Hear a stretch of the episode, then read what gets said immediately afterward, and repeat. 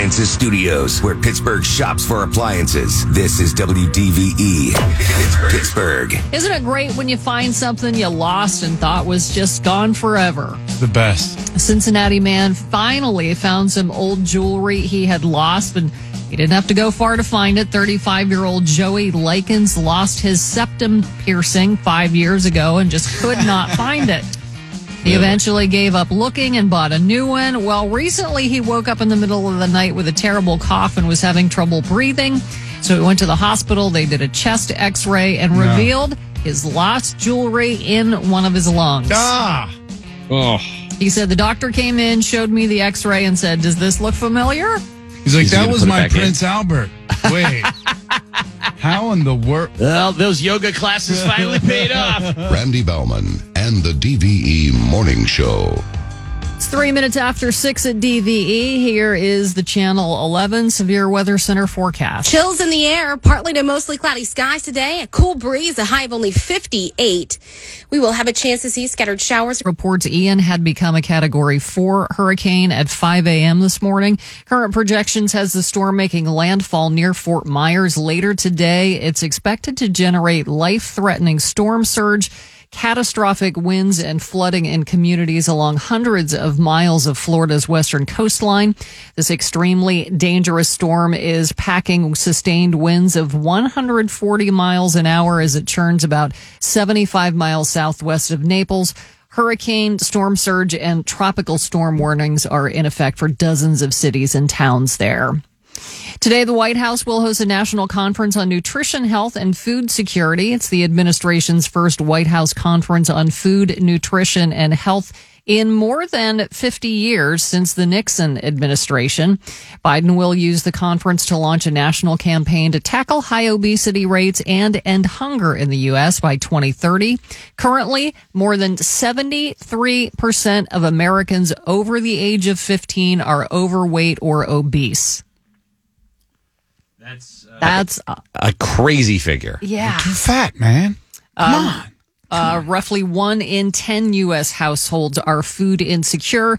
The administration is allocating $8 billion in private and public funding to reach those goals. That's why, honestly, sports is so important. I mean, obviously, the food is the first thing, Food's the first. thing. but the only way that you can circumvent that, because the food for everybody across the board is mostly garbage. Wherever you turn, you're eating garbage. If you're not running around and Yeah. running that off, that's where you like it's it's crazy. I feel really bad for these kids. First line of defense is diet, and the problem is it's expensive to eat healthy. Very expensive. You know, Yeah, but think back to when you were a kid. At at least for me, I ate absolute trash till I was 25 yeah. and was a rail. Well, yes, your metabolism is, but also you had like home cooked meals and stuff. Yeah, but I mean, dude, when I got sick, my mom was making me cocoa wheats and cinnamon toast. Like I ate nothing but fruity pebbles and Yeah. apple jacks and the worst cereals. You know, I mean the best, but Right. the worst for you. Yeah. Um, well, it, I, I, I wish I had a solution for it other than to say that, you know, it's sports are expensive, which sucks. No doubt. It's like, I think it's a socioeconomic thing as much as it is anything. And for some reason, we have decided that we have to have portions that are the size of a friggin', you know, uh, uh, like dinner platter at every meal, no matter what. Like, Especially if you go out to eat. uh, that- yeah.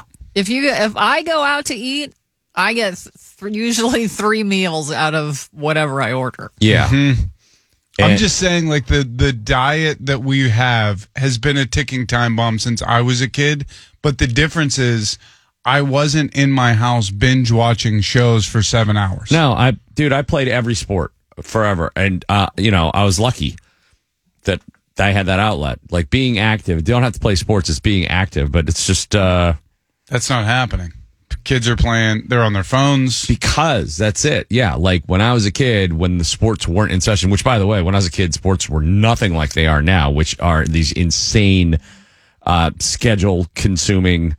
Uh, Oh, acti- every like. All year round. travel It's and every money, Teams, it's ridiculous. But we would go play baseball or football, and they're just sitting there playing video games now. And then, you know, and it's kind of awesome. Like, video games are incredible. I get it. Going forward, Yeah, of course. it is weird. I don't remember who said it, but like, what is going to be the thing for this generation when they're older, when they look back to like, you know, when I was their age, I played video games all day.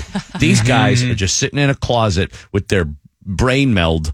Uh, you know, like, what is going to be the thing that, how do you get less active than not active at all? I mean, you're j- like, I think that the next generation is probably going to grow up almost entirely in the metaverse. Yeah, you know, like, probably. I went outside once or twice a week. You guys, Yeah, you're living in the metaverse. you just walk around with a VR helmet on. I don't understand that. And I have been told that that is the future and that's where it's all going. And that's cool if it happens without me, I guess. I don't know. I, Me too. I know our company is like even holding concerts in the metaverse. Yes. This Yep. is great. Uh, are the accommodations any nicer than the crap hole they threw us in out here in the metaverse? Or do they suck in the metaverse too?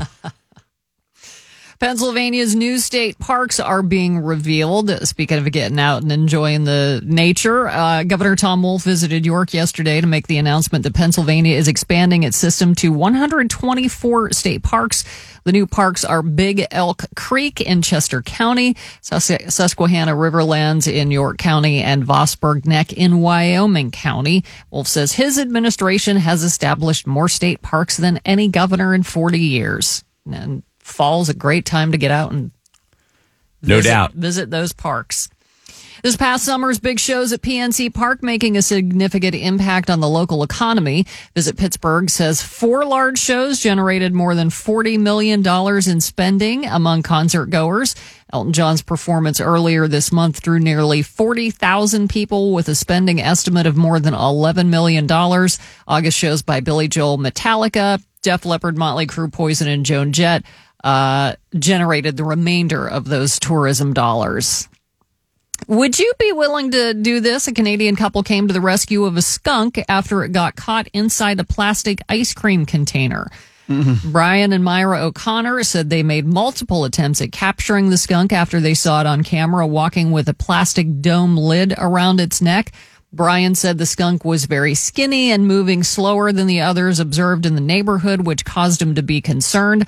I think I'd be more concerned there are that many skunks Right. in my neighborhood. How but- many skunks do you have it to compare to? uh, the couple got the help of Critter Care Wildlife Society, who were able to trap the skunk without being sprayed. Uh, they cut the lid off the skunk and took it back to Critter Care's facility for rehab. And then they moved out of Skunk Town. well, I told you the skunk district was going to be a little challenging. A pumpkin featured at an Ohio pumpkin festival is breaking another record. The world's largest pumpkin from the Barnesville Pumpkin Festival weighed in at over 2,400 pounds and sold for a record $13,000. Wow. Following the event, the pumpkin was bought by a group of local businesses. It is spending the week outside a Chick fil A at the Ohio Valley Mall. According to a previous story on Channel 2, that massive pumpkin was grown by Eric Sundstrom and his family in Harrison City, Westmoreland County. I don't know if they get all that money or not. I don't know who gets the money, but. Hallmark Channel set to break ground by airing its first Christmas romance featuring a same sex couple. The Holiday Sitter, featuring Jonathan Bennett and George Krissa, is about a workaholic bachelor who babysits his niece and nephews uh, before the holidays when his sister and her husband have to go out of town. Since he's clueless about kids, he recruits help from the handsome neighbor and finds himself in an unexpected mm-hmm. romance. No air date yet, but Hallmark rolls out its nonstop holiday movies beginning on October 21st. Will there be a backlash? Will there be an uproar? I don't know. Will anyone care? Hmm. The final trailer is being released for the upcoming horror film Halloween Ends. It's the follow up to last year's Halloween Kills and is the latest installment in the franchise that takes place four years after the last film ends. Of course, it stars Jamie Lee Curtis as she confronts Michael Myers once again. Halloween Ends will be released in theaters and on Peacock on October 14th. And finally, the family of one of Jeffrey Dahmer's victims is not happy about the Netflix series about the serial killer. Dahmer brutally murdered Errol Lindsay in 1991 after luring the 19 year old to his Milwaukee apartment. Last week, Lindsay's cousin Eric uh, Perry headed to Twitter to blast the show starring Evan Peters. Perry wrote, I'm not telling anyone what to watch. I know true crime media is huge, but if you're actually curious about the victims, my family are angry about this show. Uh, Perry also shared a side by side shot of his cousin Rita Isbell delivering a victim impact statement at Dahmer's trial and the series reenactment. Uh, the man added, It's traumatizing over and over again. And for what? How many movies, shows, documentaries do we need? Isbell told Insider that Netflix did not consult or pay her for any reenactment. Yeah, that's, I, I, I'm not going to watch it. It just seems like very, very creepy and terrible. I, uh, there's also another one on Prime. There's another Jeffrey Dahmer movie, movie on Prime, and it's called, Crazy. I, th- I might be wrong about this, but I'm pretty sure it's called My Friend Dahmer. And it has like no. the graphic, you know, on the, on the click on thing My there. friend Dahmer. It's like Dahmer in school and he's like looking around. It looks like it's like a crazy sitcom. Oh, is it like Is He a Kid? Yeah. Yeah, I think I saw a trailer for that. There's a sitcom too. Dahmer and Greg. Have you seen it? no, I have not. No. Two Dahmers, a guy in a pizza shop. No Oh, way. man, What? it's That's awful. it's it is it's too much. One aspect of the Dahmer story that I Bob think Hart's Dahmer. Was a, a bridge too far. I, one one aspect of his killing spree that is just I I can't get over is that he was doing this out of an apartment. Yeah. Like how just not paying attention were people back then? Oh, Or how slick was he? I don't know, but I mean to be Well, doing this in an apartment building. yeah, a lot of times if you make like curry, it smells in the apartment building. Right. the trailer because I did watch the trailer, but a neighbor is like, "What are you doing in that apartment?" The noises, the smells, and then she talks to police. She's like, "I called you guys." So I don't, I don't Yeah. know if that's accurate or not, but Yeah, the police just like were like, nah, we're not coming out for that. Yeah, I mean that's part of the whole story. There is how the police kind of ignored warning signs, including up to the naked kid running down the street Yeah. screaming help. Who they Dahmer's like, oh yeah, that's just my friend. You can bring him back to my house, and they did. Just probably not the best police work at that at that time. Probably, I had to call everybody in for a meeting. and Go, guys, let's go over the serial killer protocol once again. uh, rain possible today. Going to be cloudy and cool. Only in the upper 50s. It's 44 at E. DVE. Uh, the big show for you today. We've got the great Billy Price joining us to talk about his brand new career retrospective CD that's out right now. The Grammy winning Pittsburgh soul Legend. crooner. He is a legend, man. I mean, he's not originally from Pittsburgh, but he moved here in like 1975 or something like that and just completely transformed the music scene and is nationally renowned as one of the best.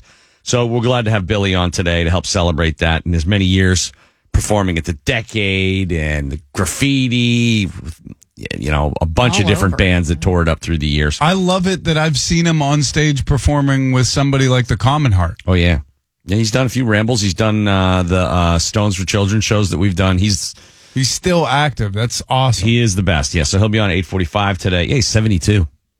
Still, still cra I mean, he's Sounds still great. He's still amazing on stage. And then uh, Big Cat from Pardon My Take will be on with us later on. Mark Madden as well. Yesterday, late in the show, our friend Greg Warren joined us, and man, there's just nobody funnier than Greg. You, you know, I sold Pringles, right? Yes. oh yeah.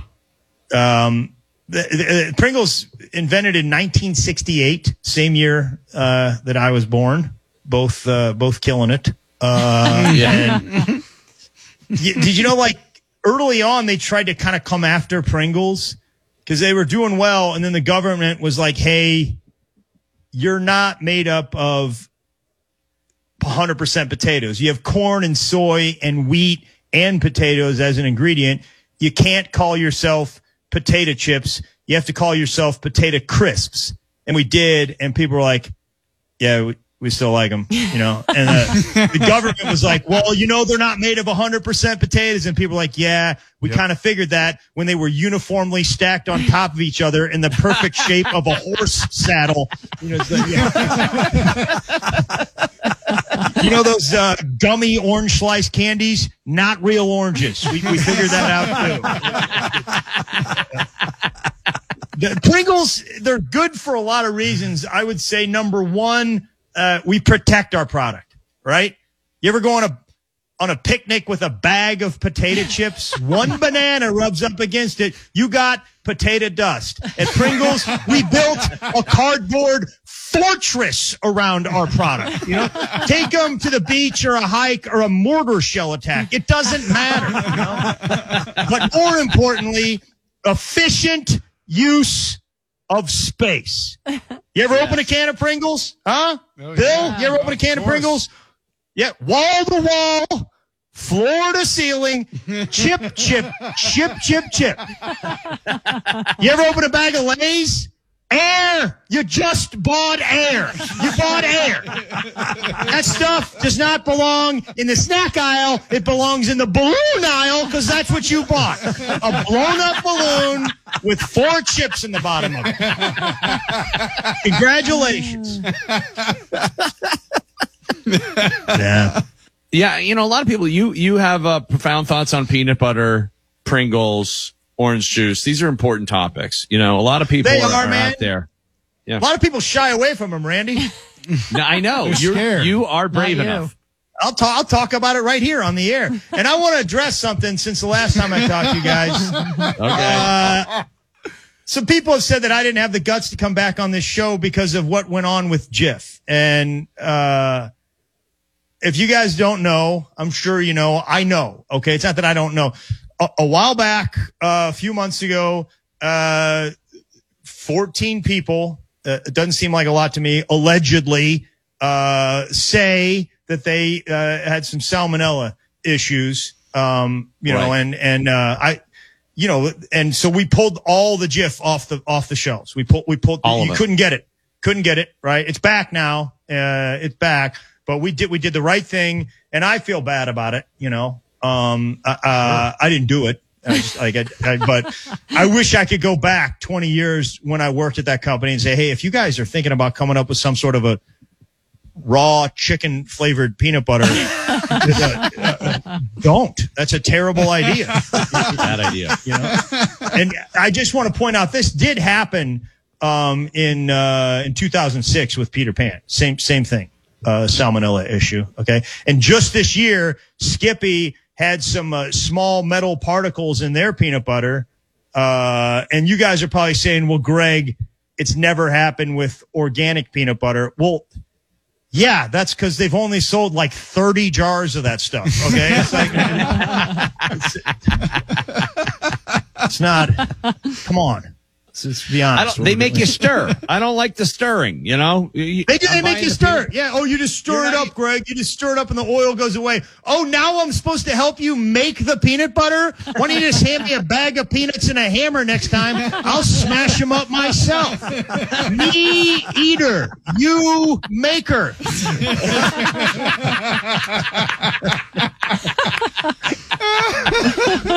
Oh, Greg Warren. And then is I, I'm a always- purist, you know. I'm a purist with Yeah. the peanut butter. Like I, I think there should be creamy and crunchy. That's it. I don't need all the that's flavors. You know, there's all kinds of stuff now. But Peter Pan has a honey roasted uh, peanut butter, which I know those guys. They're, they're, I get. They're probably just, you know. Grinding up bees and sticking them in there. If I if I know those guys, uh, and then you know, Jif, I'll admit it. I don't work anymore, but that's my brand. I love them still. I'm loyal, you Yeah. know, but I mean, they're doing stuff that I don't care for. I mean, they, they're, they're getting off on other things. They have, they have an Omega peanut butter. Uh, Ome- that's fish Oh, oil. Omega three. Omega yeah, they're putting Yeah. fish. You don't put fish in peanut butter. Are you wondering how you got salmonella? You know, like what? hey, what what kind of fish was it? Let me guess. Salmon. I, I, I think maybe.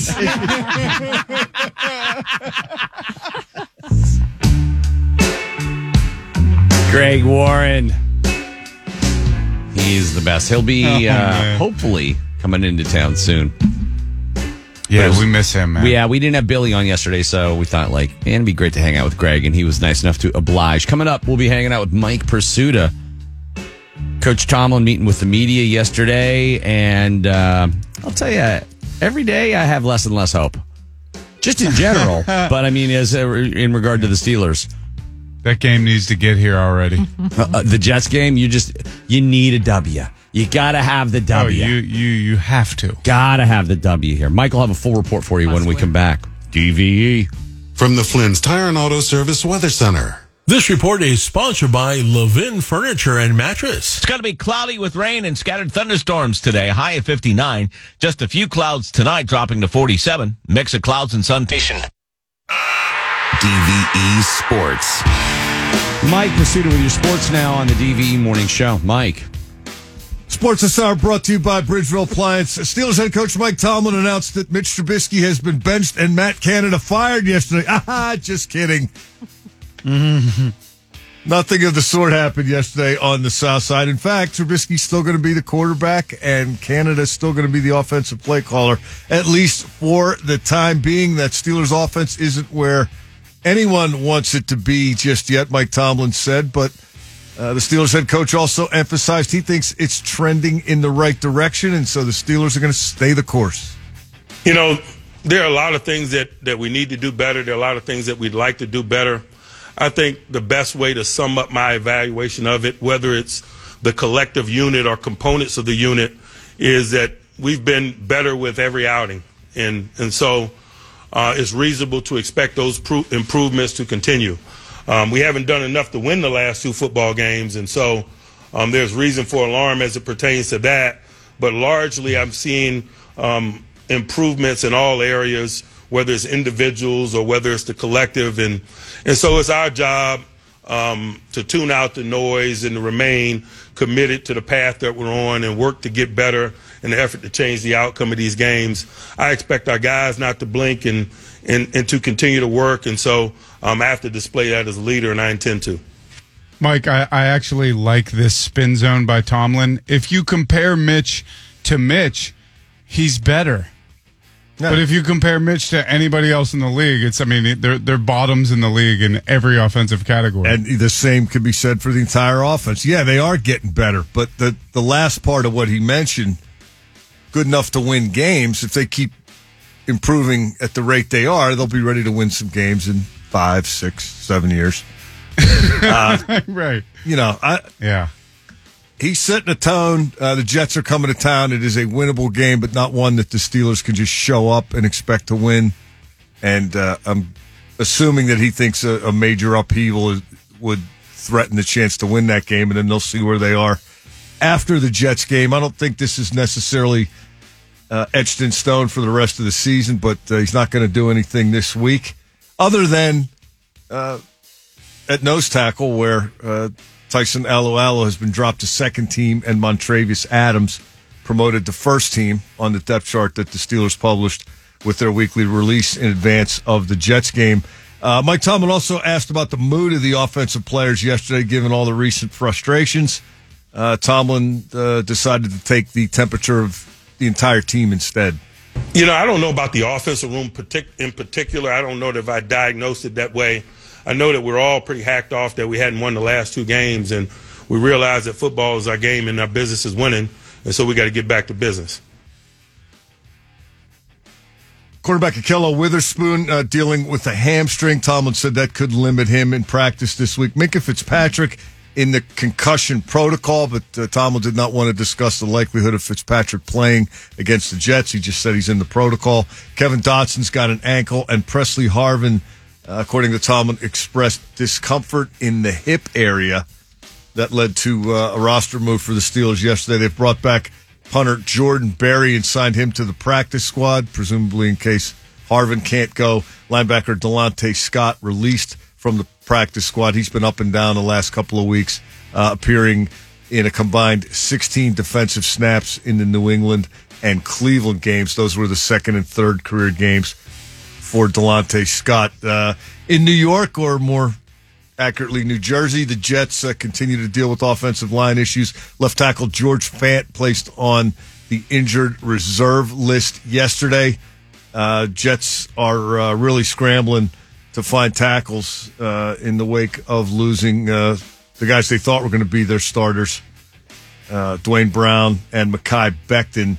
Uh, New York down to rookie Max Mitchell at right tackle and uh, Conor McDermott at left tackle at the end of its loss to Cincinnati last Sunday. The Jets uh, signed former Bengals first round pick Cedric Ogbuehi off the Texans practice squad yesterday. He presumably would be the third tackle for the Steelers game on Sunday. This is really bad for the Jets. Poised for Alex Highsmith to eat. Uh, for everybody, I think. And, uh, well, I'm wondering if they're thinking, do you bring Zach Wilson back for this? Right. I heard that bandied about yesterday. Yeah, this might not be the ideal scenario for him to start. You know, a young guy coming off a knee injury and uh, nobody to block for him. Uh, also, uh, Mike What Tom- could go wrong? Mike Tomlin made a point uh, to open yesterday's proceedings with a salute to Cam Hayward uh, and all the charity work that uh, Hayward's putting in this week. I can't say enough about what Cam does in the community with the Hayward House, and and so I thought the best way to support him is just by donning the T-shirt. I know he's out in the community each and every day this week, um, displaying acts of kindness and other things, and you know we're just so honored to be associated with that guy. Um, and the way that he leads, not only within the organization but within the community, and so tip of the cap to Cam, and and all the great work that's being done at the Hayward House. Yeah, Cam emphasizing this week all of his uh, various and extensive charity endeavors, different event every day, and uh, raising awareness and money and uh, doing the, the good work off the field that he has done for a long time now. Good for Cam. yeah, that's awesome. Pens uh, six to two losers to the Red Wings uh, in exhibition hockey last night uh, at the PPG Paints Arena. Brock McGinn and Bryan Rust scored the Penguins' goals. Casey DeSmith and Tristan Jarry split the net minding chores. Jarry allowed four goals on 14 shots. DeSmith two on seven shots. Uh, Sidney Crosby, Jake Guentzel, and Kris Letang all minus three, but Letang posted a couple of uh, box jump videos after the game, so it doesn't really matter. He's in great shape. Great shape. Air looks good. It's all that matters, dude. Uh, uh, Pens will play at Buffalo on Saturday as their uh, preseason continues. Pirates four to one winners over the Reds yesterday. Miguel Andujar broke up a one-one tie with a three-run double in the bottom of the seventh. He's got uh, four RBI in his first two games with the Bucs, two for seven since they acquired him on waivers from the Yankees. Bucs and Reds will uh, do it one more time at PNC Park this afternoon. What do you guys think? Want to do the show and go down to the North Shore, go to the game, Sounds good. drink some beers? Yeah, I'll meet you down there. Wait for me right outside. Billy Price on the show later this morning. Big Cat from Pardon My Take. Mark Madden. Billy Price celebrating his 50 years performing here in the Pittsburgh area. A complete badass Grammy Grammy winner, and uh, he is pretty much peerless around here. Val's got your news coming up top of the hour. What do you got? We're going to talk about our swearing habits or practices or what, something, whatever you want to call it. Sure. Bud Light Game Day Bar of the Week is Lucky Bees in Latrobe this NFL season. Stop in Lucky Bees and enjoy five Bud Light bottles for $12 during all Steelers games. Bud Light for the fans. Kiss and shout it out loud. Back off Boogaloo. Your words don't bring me down. Yeah, it's Randy Bauman in the DVE Morning Show. Tomorrow is going to be our Radiothon broadcast, first one of the year. It starts today at 10 a.m. So we're three hours away from Radiothon kicking off here on DVE. And it'll go through Friday morning at 10 a.m. Very much looking forward to this. Yeah. Once again, Best time of the year. we're still not in a place where we can be back in the hospital doing this, unfortunately. I hope that happens someday soon. Yeah, Yeah. hopefully next year. But Just someday. this is the next next best thing, and uh, we implore you to take part in it. Call in if you can donate five bucks. It helps, and I guarantee you, you'll feel good about being a part of Children's Hospital Radiothon. Michelle kicking that off again today at 10 a.m. So yesterday on the internet, the A story of the day. You know, they always say you don't want to be that guy. Every day the internet has a guy, and you never want to be that guy. Yesterday was some clown from some YouTube show called Try Guys. Now I have no idea what this is. Never heard of it in before in my life. But boy, I have kids and I've never heard of it. yeah, okay, so I don't even know how big this is, but all right. No, uh, it's huge. okay, so huge.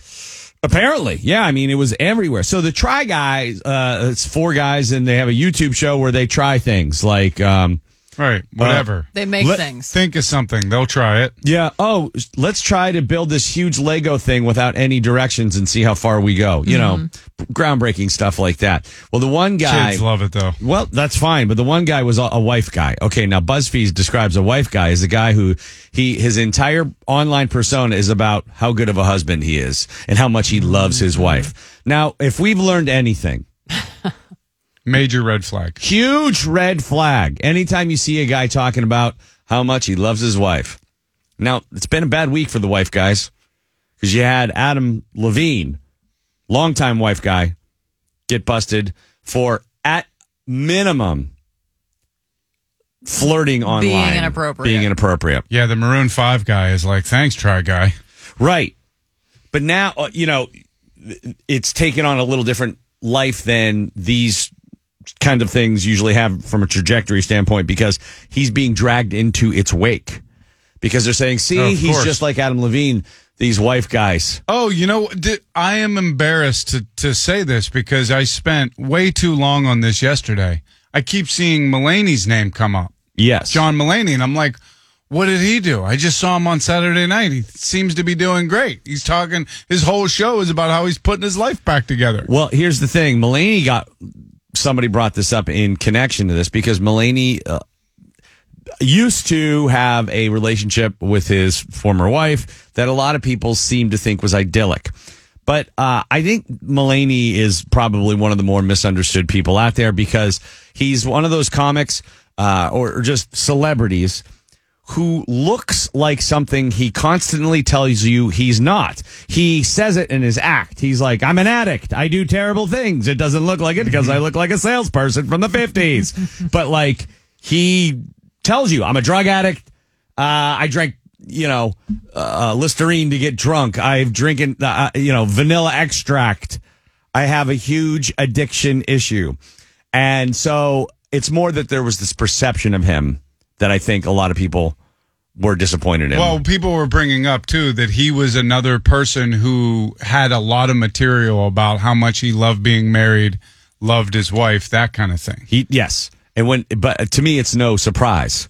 No. That, like, it's like, well, yeah, he's also an addict and talked about how difficult his life was. So, like, I don't know if he cheated Love- on her or he broke addict. up, you know, depending on what you want to read. Mulaney either divorced her and then met Olivia Munn or started partying again and then met Olivia Munn. I don't know.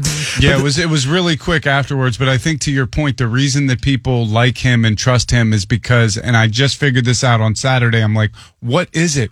He has Ferris Bueller energy.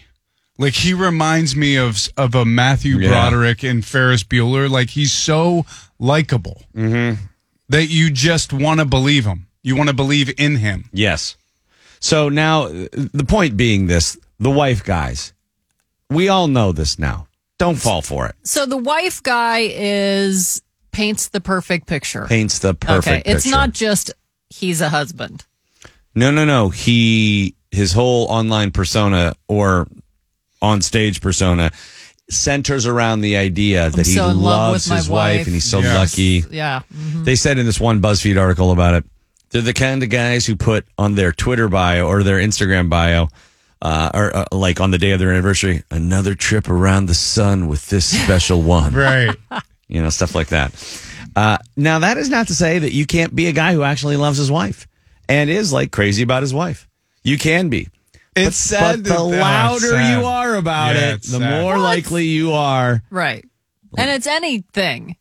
If you're online talking about how great your life is, your kids are so wonderful, Yeah. you know, behind closed doors, that's a disaster. If you're Ted Haggard, screaming to your flock every Sunday how much straight sex you're how much straight sex you're having, Doth you protest too much? and how gay sex is wrong, and then lo and behold, you're a meth addict with a wicked man hooker obsession.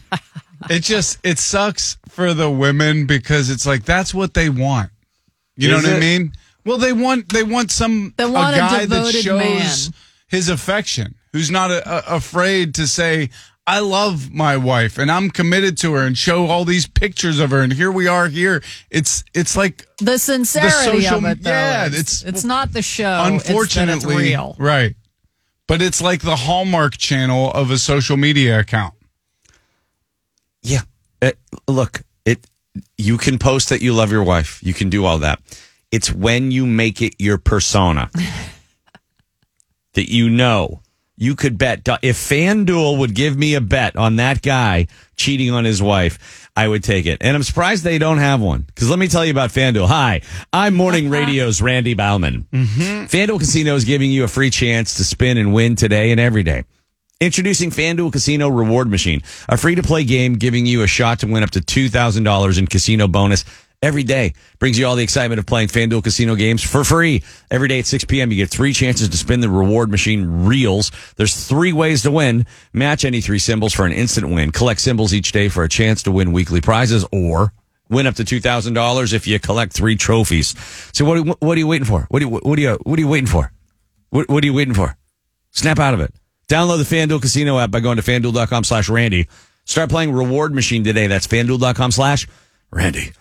No purchase necessary. 21 or older present in Pennsylvania. Bonus issued is non-withdrawable casino only site credit that expires seven days after receipt. Restrictions apply. See full terms at fanduel.com slash casino. Gambling problem. Call 1-800-GAMBLER or visit fanduel.com slash RG.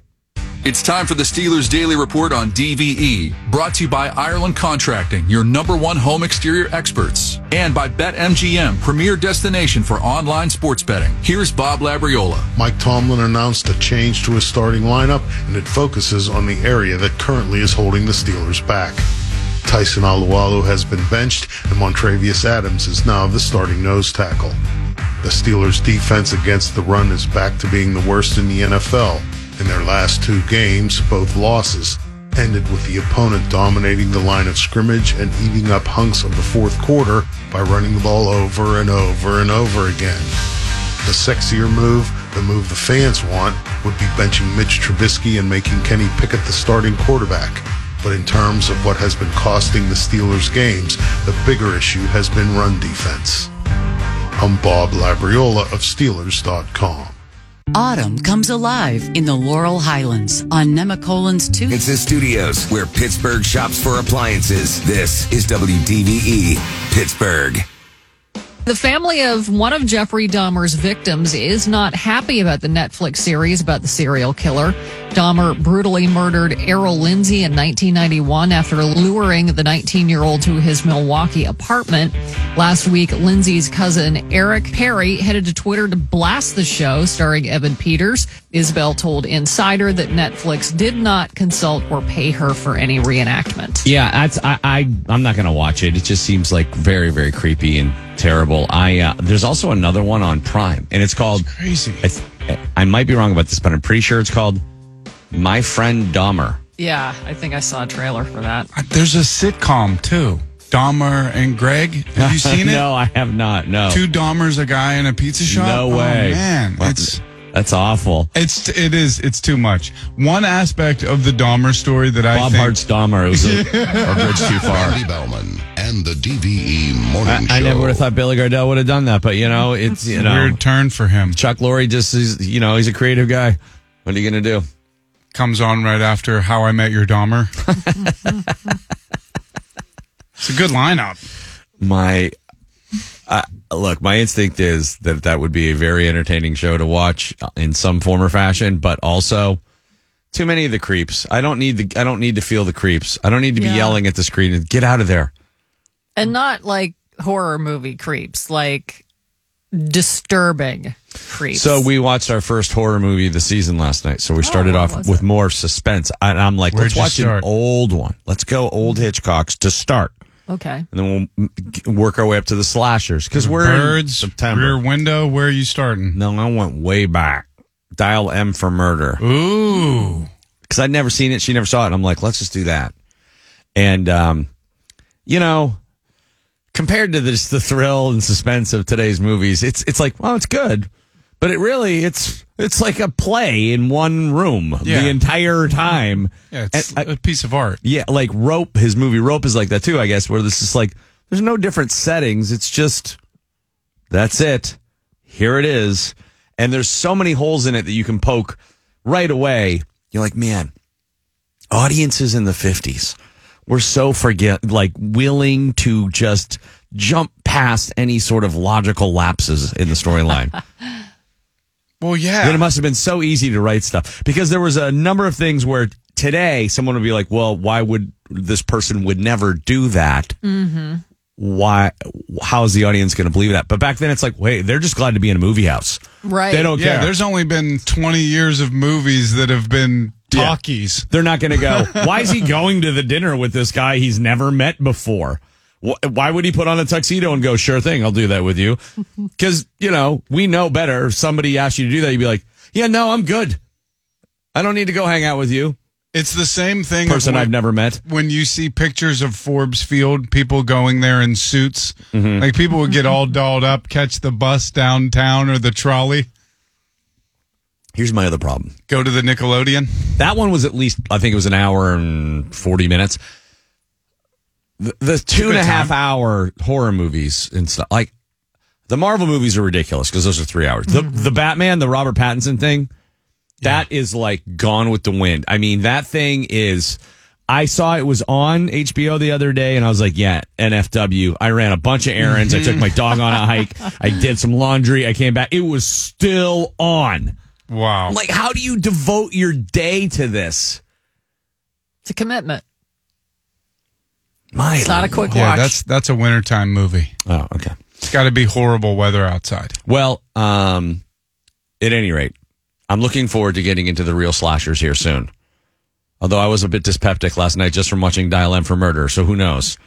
Hey, I think it was AMC maybe used to start um like October 1st and run all day through the whole month. I think it was them. I don't know if they still do. You going Halloween? You going Freddy? You going Jason? You I going like to do Freddy all the versus classics. Jason? I like to do the classics. I like a Texas Chainsaw Massacre. I like a Part Freddy. two? Um, Part two is the one with Dennis Hopper. no, uh, I like the original one. Okay. It happened again. it's impressive. I mean, a massacre with a chainsaw. Yeah, it'd be pretty fast, yeah, because you got to run with the chainsaw and stuff like that. Those- And strong to hold it over your head. right? Forearms of steel. That guy must have had. somebody there was a twitter thing going on last week where um you know how everybody wants to be upset about something Yes. okay well so, some uh girl posted like hey you ever notice that we're just supposed to like be scared of all of these people in these horror movies because they have a disability and she was not joking and she had a picture of freddy krueger and it was like because he had, didn't have a hand and people are like, "Oh, you mean the disability of how he killed his parents?" like, look into the story. Is he was not a, ever a good guy, and it wasn't like people were like, "Oh, you don't have any hand." He's like, "I'll show you. I'll put spikes on this and go around and slice everyone up." I never even really thought about or cared about his backstory. I don't care what he went through. Bastard son of a thousand men. Is that what it was? That was the rumor. Oh, oh, geez, boy, that's a that's a tough lot in life if you have that. Um, I was too busy running for my life from him. in my dreams. but she, and then she was trying to defend herself, saying like, "Well, they always have to have scars and all this stuff." It's like, yeah, I don't think this is like society looking down on the otherly abled. This is more just a story about a creepy killer. Murderous. Yeah.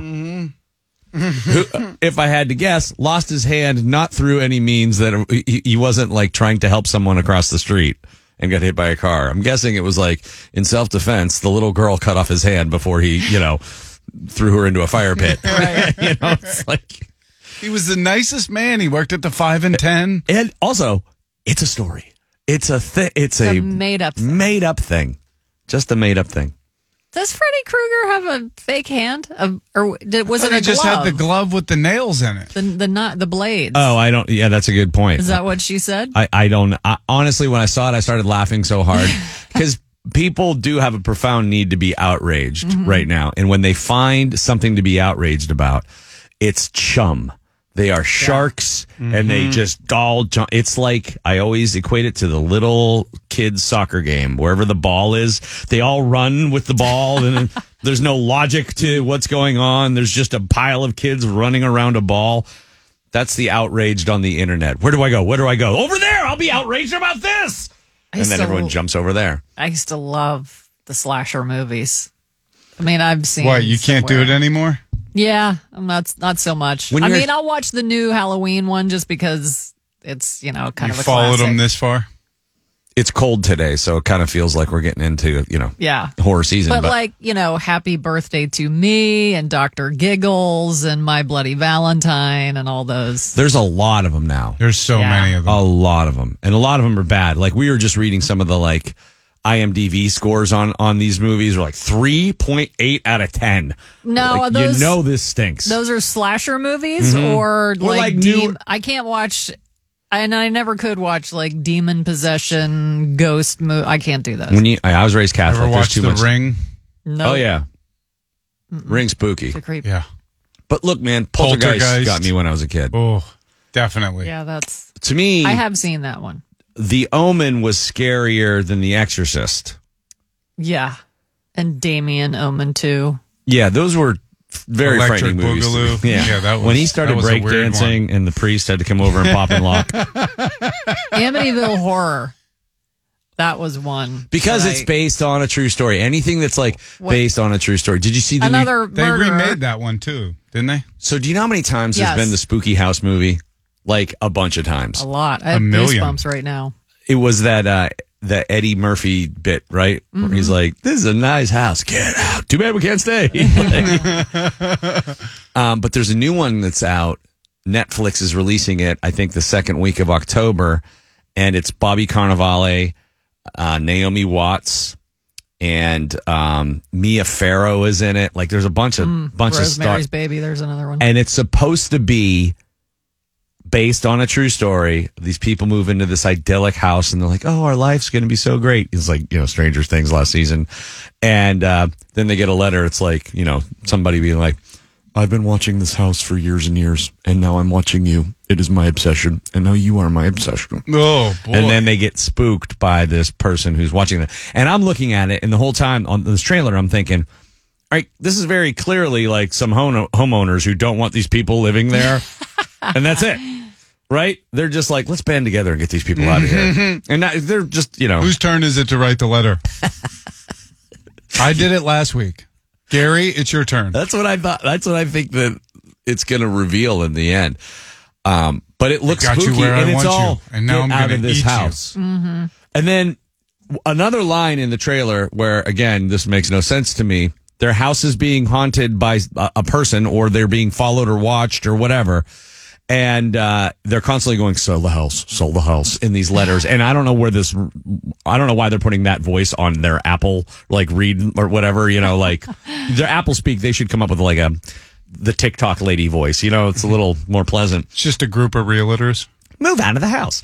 Uh, but Naomi Sell Watts me goes. What are we teaching our kids if we just get up and leave, if we can be uh, terrorized out of our home? And I was thinking, well, terrorized is the key word there. right. How to stay alive.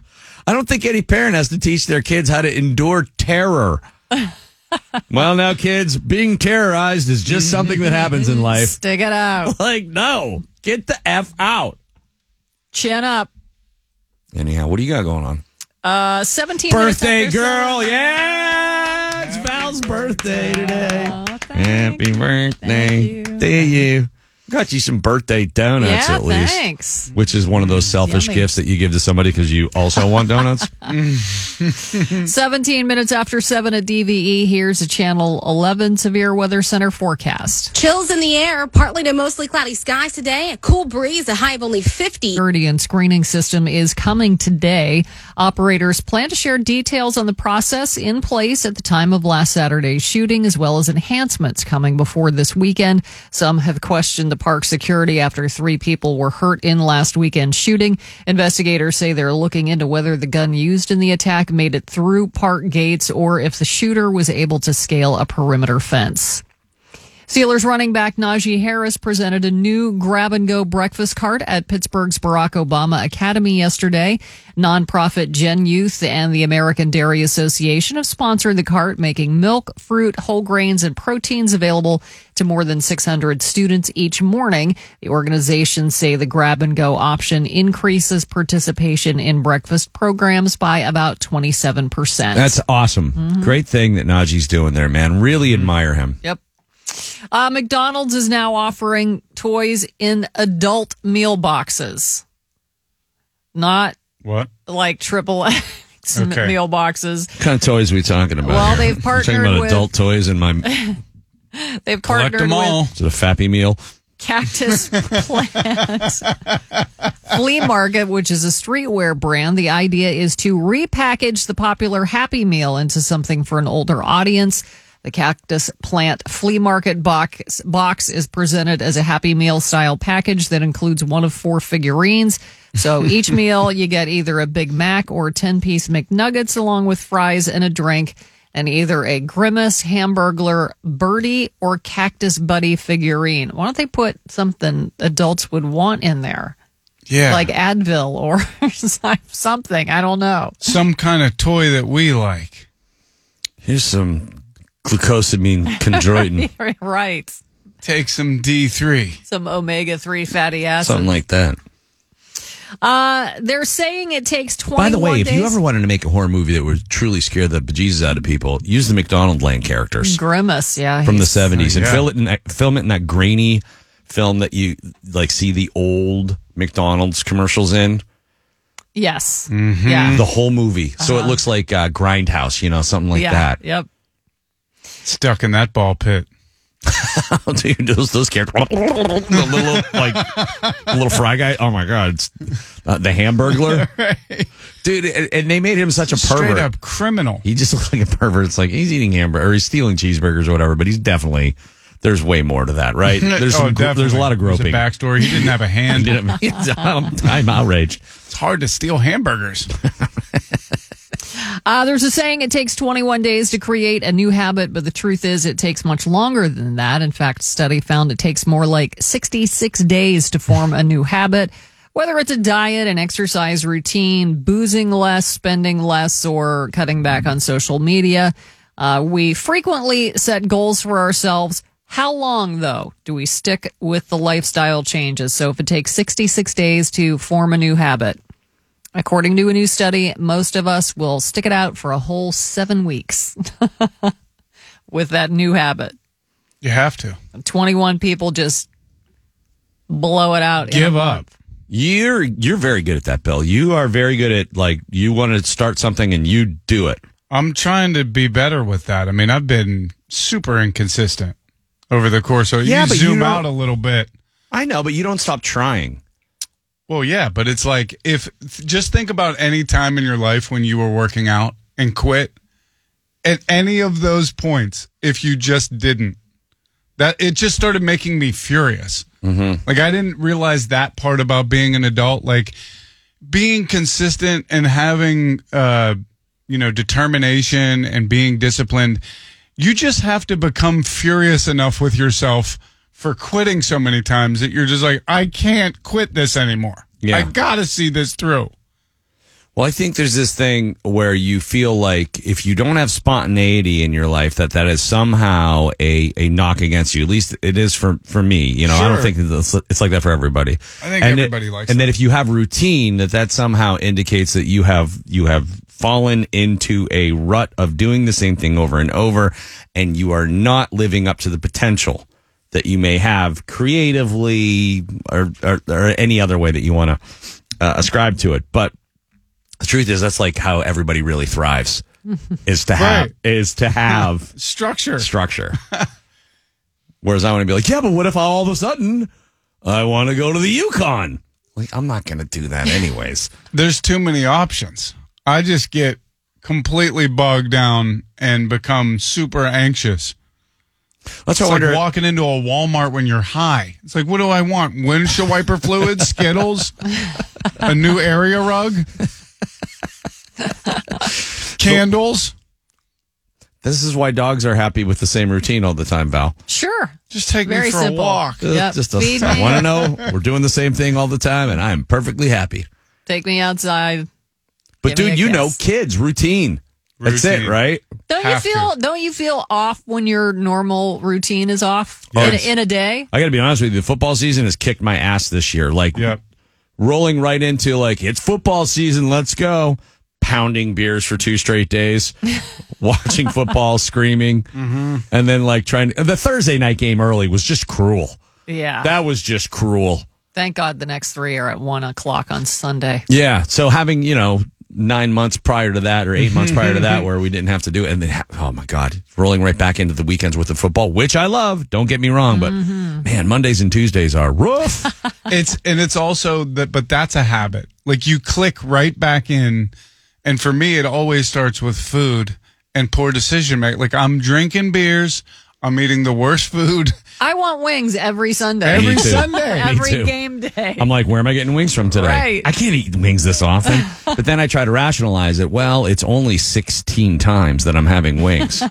i feel like if i eat a salad during a steeler game at home one of my buddies from What childhood will come you? out of the closet dive over the couch and beat me up No, well, that's you guys are still busting my balls about the one time there was a Monday night game. I made Salmon. myself a healthy dinner, and a couple of friends came over, and I made them garbage. I'm like, here, here's a bunch of barbecue chicken and other stuff. I'm trying to eat healthy, uh, you know, because it's a Monday night. I don't know. And uh, Gardell to this day, anytime I say I'm Sam going to a football Randy. game, oh.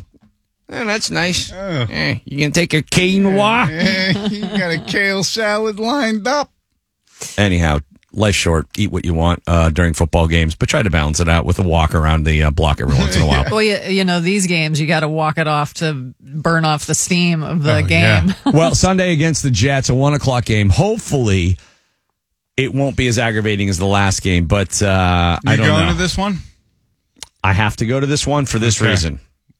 If they lose, yeah, I'm not going to anymore.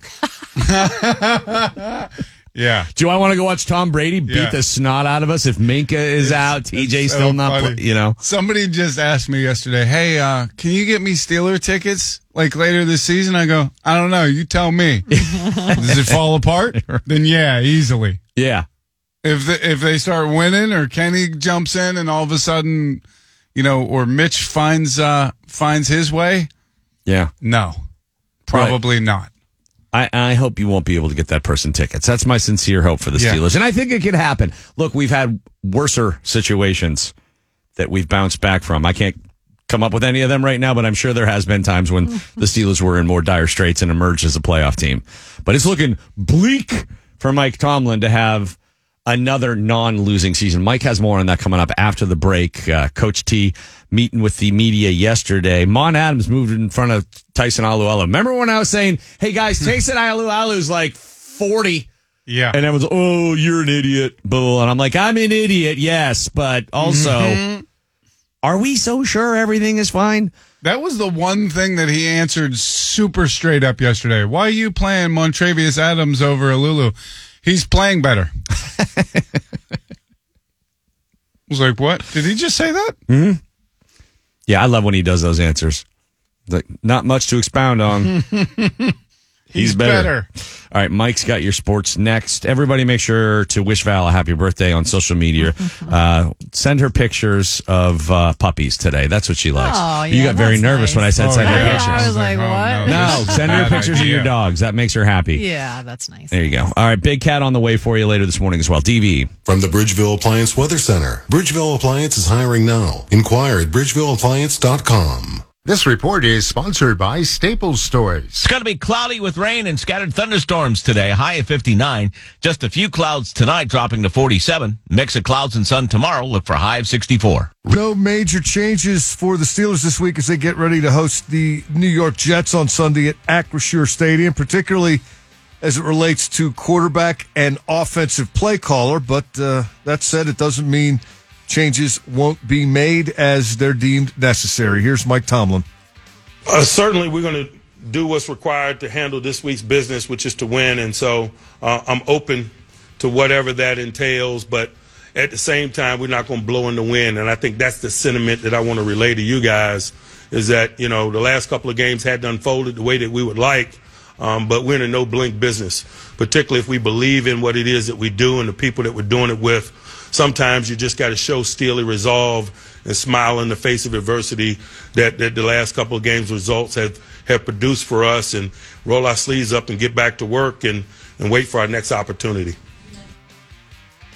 You know, it's an admirable approach if it works, but uh, there's a fine line, is there not, between stick to itiveness and stubbornness? Okay, but yeah, you're only as flexible as your options. This is true as well. I think they're trying to build the runway for Kenny at this point. They're just trying to warm the bed up a little bit. I, Get I- that run game going. I'm not saying that Kenny wouldn't be a better option than Mitch. Eventually, I think he, like anybody, he's gonna. You know, you're starting over again with you know Mitch is building up to the job right now. Sure, they're they have so many other issues. They really do. They got a few, and they all seem to pop up at the wrong time. At least they have the last couple of weeks, and uh, that's led to a two-game losing streak. I'll tell you, the Jets are coming to town, having allowed 21 or more points in nine consecutive games. That's the longest active streak in the NFL. If you don't score on these guys, then I think you got to revisit it and say, "Well, this just ain't working, is it?" Of honestly, peop- I know they don't fire people in the middle of the season, but Matt Canada, at this point, like I know a lot of people like to say that Mike, Mike Tomlin only hires people that are like, you know, he can sort of lord above, and then he, you know, he doesn't have anybody from his coaching tree as a head coach in the NFL right now. I think Brian Flores hire kind of flies in the face of that line of thinking. When you bring somebody like that in, clearly he's not going to be uh, a lick spittle for Mike Tomlin or anything like that, right? He's he's no sycophant, but No, he's not a, a sick piddle or what is he?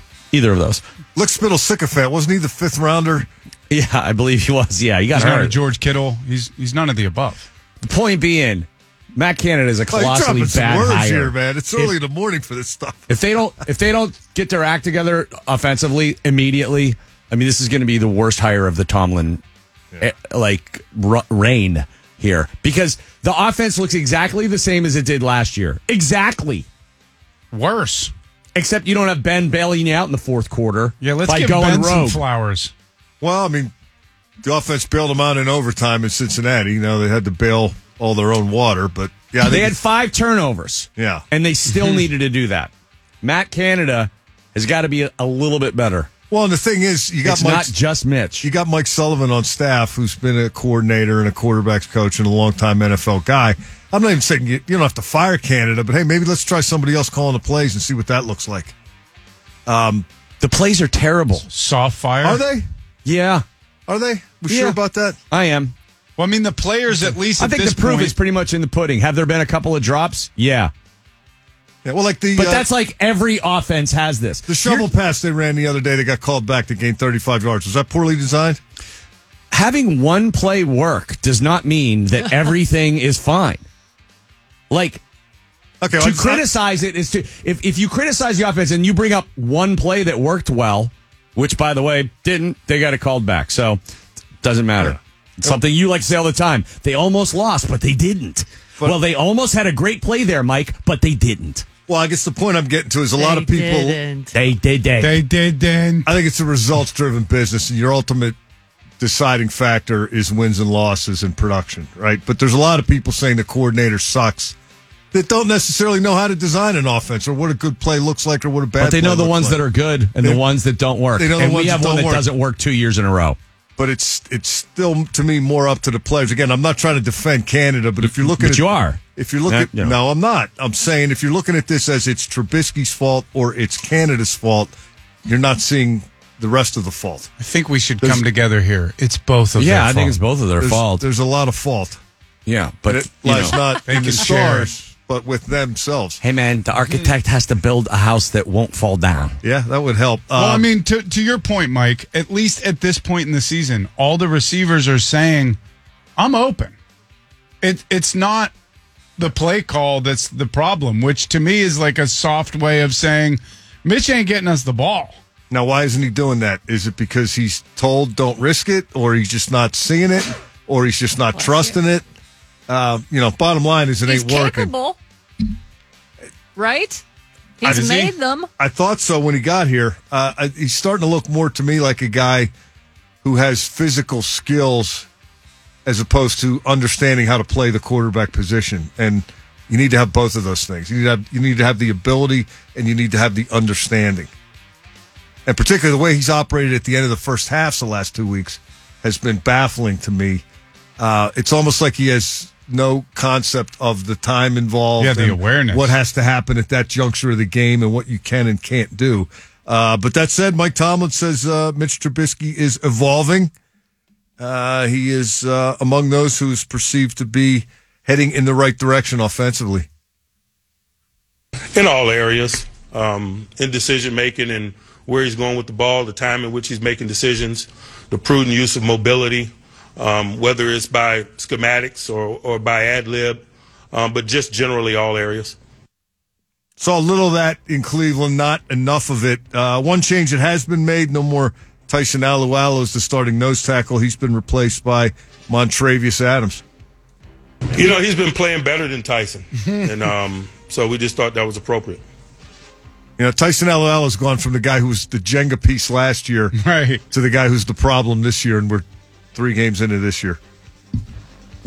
That's one question you won't need to put in the translator. He's better. Chuck Noll talked about one time he was asked why he took a defensive lineman out of the game. The guy's name was John Goodman, and the answer was he was being blocked. Pretty good. It's a good reason to take him out of there. All right, uh, we got Big Cat on the way. Mark Madden later. Billy Price, rock and soul legend from here in the Burgh, celebrating 50 years, the Grammy Award winner. And Mike, great weekend full of bets on tap. You know, and it's going to be that time of year. Uh, hockey, uh, at least in uh, exhibition form, is back. Baseball's still going. Football's going. And uh, if you want to have fun with all of it, uh, get yourself hooked up with the BetParx Sportsbook and Casino app. Football, baseball, tennis, soccer, basketball, hockey, UFC, MMA, golf, boxing. They even got beach volleyball on there. It is outstanding. Uh, live in-game betting allows you to get in the action as it happens. Uh, download at the App Store, the Google Play Store, or at betparx.com. That's P A R X. Dot com. New users can make their first bet risk free up to $750. Your risk free bet refunded uh, in Insight credit. Don't forget to use the promo code WDVE and take advantage of a sportsbook and casino all in one amazing app. Must be 21 and in Pennsylvania or New Jersey. Gambling problem, call 1 800 Gambler. It's homecoming season. There is no place like home. The DVE Morning Show wants to bring some far-flung Pittsburghers home for a weekend. Local Pittsburghers can go to DVE.com and submit why we should bring their relative or friend home. The DVE homecoming winners will get airfare to and from Pittsburgh for two. And four tickets to the Steelers-Buccaneers game on October 16th. The DVE homecoming with Randy Baumann and the DVE Morning Show.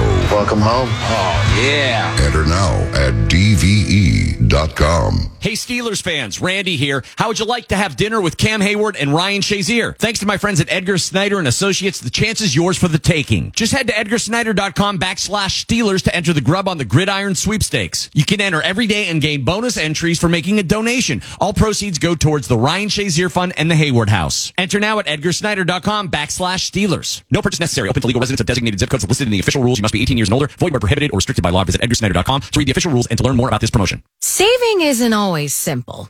When you're constantly looking everywhere just to find the best deal, it can feel a little. Hey, it's Randy Baumann and the DV Morning Show. Good morning, everyone. Your Bud Light Game Day Bar of the Week, Lucky Bees and Latrobe. This NFL season, stop in Lucky Bees. Enjoy five Bud Light bottles for $12 during all Steelers games. Bud Light for the fans. It's Steelers Jets this Sunday, a one o'clock kickoff. Now, the good thing about this is we got three in a row, Val. I think three one o'clock games in a row. Yep. The other two are is it Buffalo and then back again for Brady. For Brady. Uh, it don't get any easier after this Sunday. Weather-wise, hopefully the rain either holds off or shows up early because that hurricane is definitely going to be a pain in the End ass. up getting some rain Rip up the that. East Coast. More than likely. Um, so keep your eyes on that. But one o'clock kickoff means 9 a.m. pregame here on DVE. And uh, that's Tim Benz Rob King, Dale Lolley, and then the network pregame gets going with Mike Prisuta, Jerry Dulac, Bob Labriola, kickoff one o'clock, Bill Hillgrove, Craig Wolfley, Max Starks, Missy Matthews, Steelers Jets Sunday, one o'clock. Today, in two hours and nine minutes, Radiothon 2022 kicks off. The 15th year we've done Radiothon with Children's Hospital. We can't be there in person this year. That is definitely a drag. Uh, but it has not diminished our excitement for Radiothon or being involved in helping them offer a level of care to these kids that is nearly unparalleled. They're one of the greatest places in the country you could possibly be, and it's right here in your backyard. Top 10.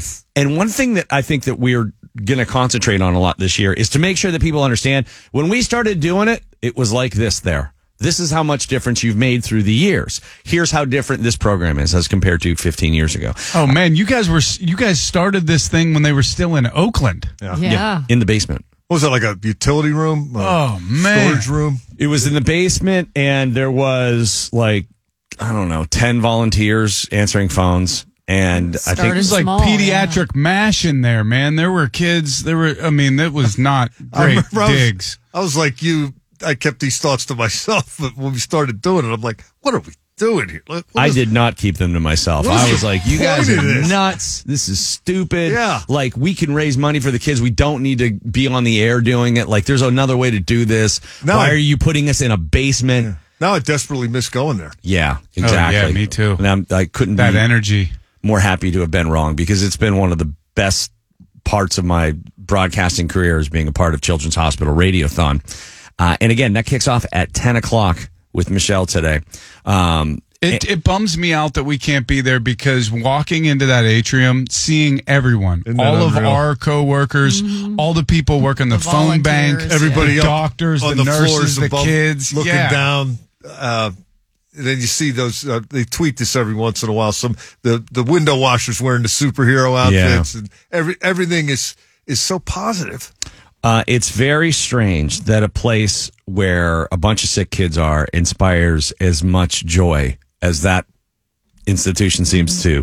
Um, but that is in fact the case. And the reason it has that effect on people is because of everyone being involved in donating. And there is strength in numbers, as we always say. So if you're like, oh man, inflation, gas prices, energy prices, et cetera, et cetera, you know, got to tighten the belt, uh, kick five bucks down. Feel good Yeah, that about all it. Be up. like, hey, maybe mm-hmm. next year things will be a little bit better, and I'll be able bucks, to 10 throw a little bucks. bit more. Put your hand in the pile. Mm-hmm. That's right. And you can start doing it with Michelle at 10 o'clock today. And then we'll be running Radiothon tomorrow morning and Friday. All kinds of special guests lined up. It is kind of crazy how many people have called and been like, Yeah. hey, I want to be, can I be a part of it in some way, shape, or form? More and more every year, yeah. So the next two mornings, we'll be doing a lot of Radiothon talk. And Michelle will kick it off 10 a.m.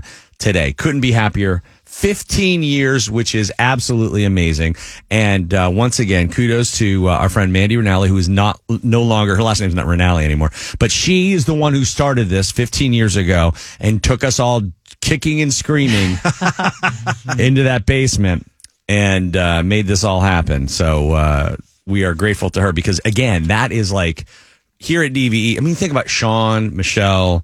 You know, through the years, how when we started, they were like, "What? Wh- why are?" and how uncomfortable mm-hmm. everybody was with the whole process. Oh, I can't even Friggin' imagine. DJs, you know what I mean? Yeah. It's like you want us to go and tell these stories, but then it became something that everyone became passionate about in a very short period of time. And who's a better cheerleader slash fundraiser than Michelle? Who was better at it than Sean? How quickly did Tyson all of a sudden f- Oh, understand? yeah, mm-hmm. Tyson's great. Get on And board. the constant has always been. You mentioned a minute ago the, the positivity of the people that work there, and that translates to the kids. And how many kids have we had on where you think, why is it, you know this is such a tough deal? This kid's been dealt, and they're positive and Right. energetic and, and excited about facing the challenge and, and getting better. And it just you'll feel that if you donate, you will. Uh, You'll you'll feel Yeah. a little like, oh man, I'm a part of this, and this is really a cool thing. Like it's hard to explain, but if you do it, you're going to get it. I'm telling you. Well, no, dude, that's the most important thing is because so many people in society are sort of disaffected right now. They feel like they're untethered. They got nothing to belong to and everybody's bitter and angry and the lack of inclusion in things, the lack of a, a, a purpose or feeling of community is pre- prevalent amongst a huge swath of people across the internet and beyond, uh, and, and everywhere. I think we're becoming more isolated as a species because of the damn computer. But Definitely. when you jump into something like this, you feel that sense of community, the sense of belonging, Community is a great word. It, it's why you love going to sporting events Yeah. and concerts because you're with right. you're with people that are of your mind and and that's you're all there for the same thing. You can you can get on board with this and you can be part of the biggest team we have. Yep. Children's Nation. That's right. The one thing that amazes me is the connection between the families and the hospital. Yeah. Even sometimes when they don't have a good outcome. Right. is that they continue the Yeah. relationship and to raise funds for the hospital and the hospital stays connected to them as families. That's the most remarkable thing to me. Yeah. Yeah, because you would forgive them if they never wanted to be around that place or those people ever again Yep. after going through something like that. So if you're a rock star, you're already a rock star, you're good to go. That'll automatically renew. But if you're not one yet, jump on board, become part of the DVE Children's Hospital Radiothon family. Kicks off at 10 o'clock today. Val's got your news when we come back. What do you got? Um, uh, some neighborhoods have a terrible problem with porch pirates. One family who tried to get even, it backfired a little. We'll talk about it coming up. The great Billy Price, 845, talking about 50 years retrospective, brand new CD, a career retrospective. The Grammy Award winner will be on at 845. Big Cat, 915. Madden at 945. It's the DVE Morning Show. This hour of the DVE Morning Show is brought to you by Ireland Contracting, where A plus BBB rated, the reigning Owens Corning MVP roofer, and 15 times that I'm having wings. I feel like if I eat a salad during a Steeler game at home, one of my buddies from What childhood will come you? out of the closet, dive over the couch, and beat me up. No, well, that's you guys are still busting my balls about the one time there was a Monday night game. I made myself a healthy dinner, and a couple of friends came over, and I made them garbage. I'm like, here, here's a bunch of barbecue chicken and other stuff. I'm trying to eat healthy, uh, you know, because it's a Monday night. I don't know. And uh, Gardell to this day, anytime I say I'm Sam going to a football Randy. game, oh. Yeah, that's nice. Eh, you can take a quinoa. you got a kale salad lined up. Randy Baumann and the DVE Morning Show. So basically, what I do now is, and I guess I'm always in this some form of this cycle, but it is really more prevalent in uh, football season. I weigh myself Monday morning and go, okay, by Friday, I will be back to an acceptable level to once again ruin myself for two days. What's an acceptable level? Five pounds? Yeah, what are we talking So- about? like, do you do you put I- on five over the weekend? That's a lot. Although probably not Mm, if you're if you're going at it all day Saturday and So I assume a lot of it's water weight and beer, yeah. and I, I'm You're sloshing. usually a solid four pounds. Okay. after the weekend that I will then sweat off or not eat like crap, you know. Take Have some extra fiber pills. Healthy meal. That's I don't like that way of doing things. I don't understand that. I'm gonna poop it out because I've heard that you can. Uh, Joe, take Dehydrate that out. will yourself? you? Uh, yeah. Well, no. Um, you don't lose weight that way. The weight comes from sweat and pee and breath. and breath. Yeah. Breath? Yeah. What do you mean? Because it's like the water. molecules are being carried Oh. out through your breath. Yeah. Droplets. I'm losing so much weight. Stinky breath. I must be really getting uh. skinny. But it's not a matter of like, oh, I want to be skinny. It's a matter of I don't want to let myself get COVID fat again. Yeah. You don't want to rack it up every weekend. Because that COVID belly was mm-hmm. What is it? Four times sixteen? How many weeks do we have during the steel? 48. Or, Oh, yeah, no, they extended the season. 64. Eighteen games. Uh, Got a problem now. 17. so that's all. I just try to stay on that schedule. I, I allow myself. And you know what? If you can be somewhat not uh, like an a hole on Friday, you, you really do yourself a favor for Saturday and Sunday. But that's a tough one, too. I mean, Friday night's pizza night or, you know, go to a restaurant and eat like a pig. Mm-hmm. throw down cocktails and go, it's Friday. Right? And you reward yourself. It's living, man. I know, dude, but it's just like reassure you on that. when it comes You're to like selling yourself your own philosophy right now. It's a terrible one. Because what do you eat before a football game? If you're going to the Steelers game, you gotta load Oh, up, You're man. eating at the game, yeah. probably, or if you're not tailgating, you're eating. at Yeah, I very often will not eat at the game uh, for a couple of reasons. One, the lines way too long. 2 Mm-hmm.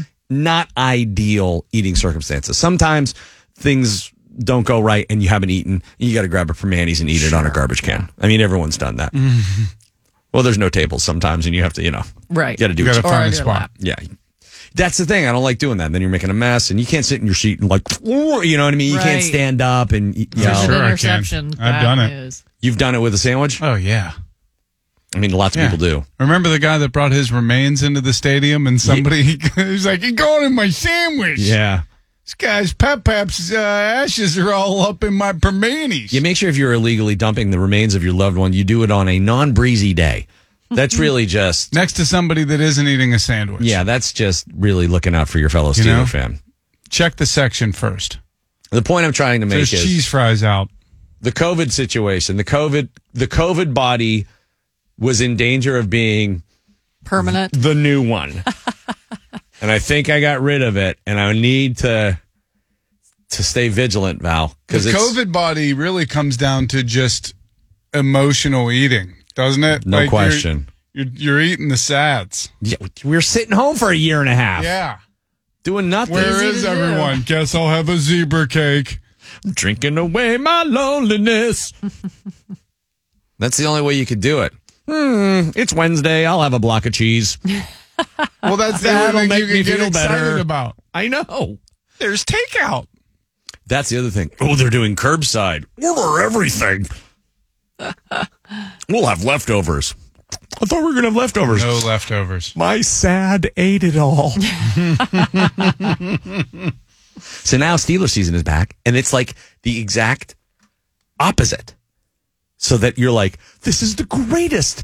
I missed it so much. So you overindulge. Yeah. I had four bowls of chili on Sunday. Four full full size bowls. full size bowls. Wow. how Now, if I eat that did that, all of a sudden day? I'm Chili Billy. Well, it, your name rhymes. rhymes. That's why. Fitting. Yeah. But that's that's a lot of chili, dude. Well, it was like a chili party. There were a bunch of chilies. You can't be rude. And I didn't want to be rude. I didn't eat the fourth one yet, and I was Well, getting a you're lot of at pressure. chili party. I was at a chili party. You have to.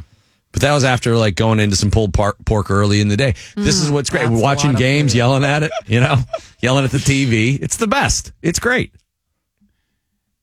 But man, there's yeah, just but no you can back. back it down just a little bit. Like I feel like I definitely could on Yeah. Sundays. I Yeah. but I I'm rewarding myself for nothing. I'm rewarding myself for making it there. But I like by Friday I want to be at my weight that like makes me like, Your it- average weight. Yeah, I want to be at least within two pounds of that. We're like, oh, I'm like two workouts from being where I should be. That's fine. The good thing And then you let it spiral out of control. The good thing about one o'clock games is they're over by four. You can get a work in, a workout in after or a that walk. never What is she happens. talking Yeah, about? have you been to a Well, game? unless What you're are drunk you- or Yeah. at the game. Show up hammered Right. at the gym.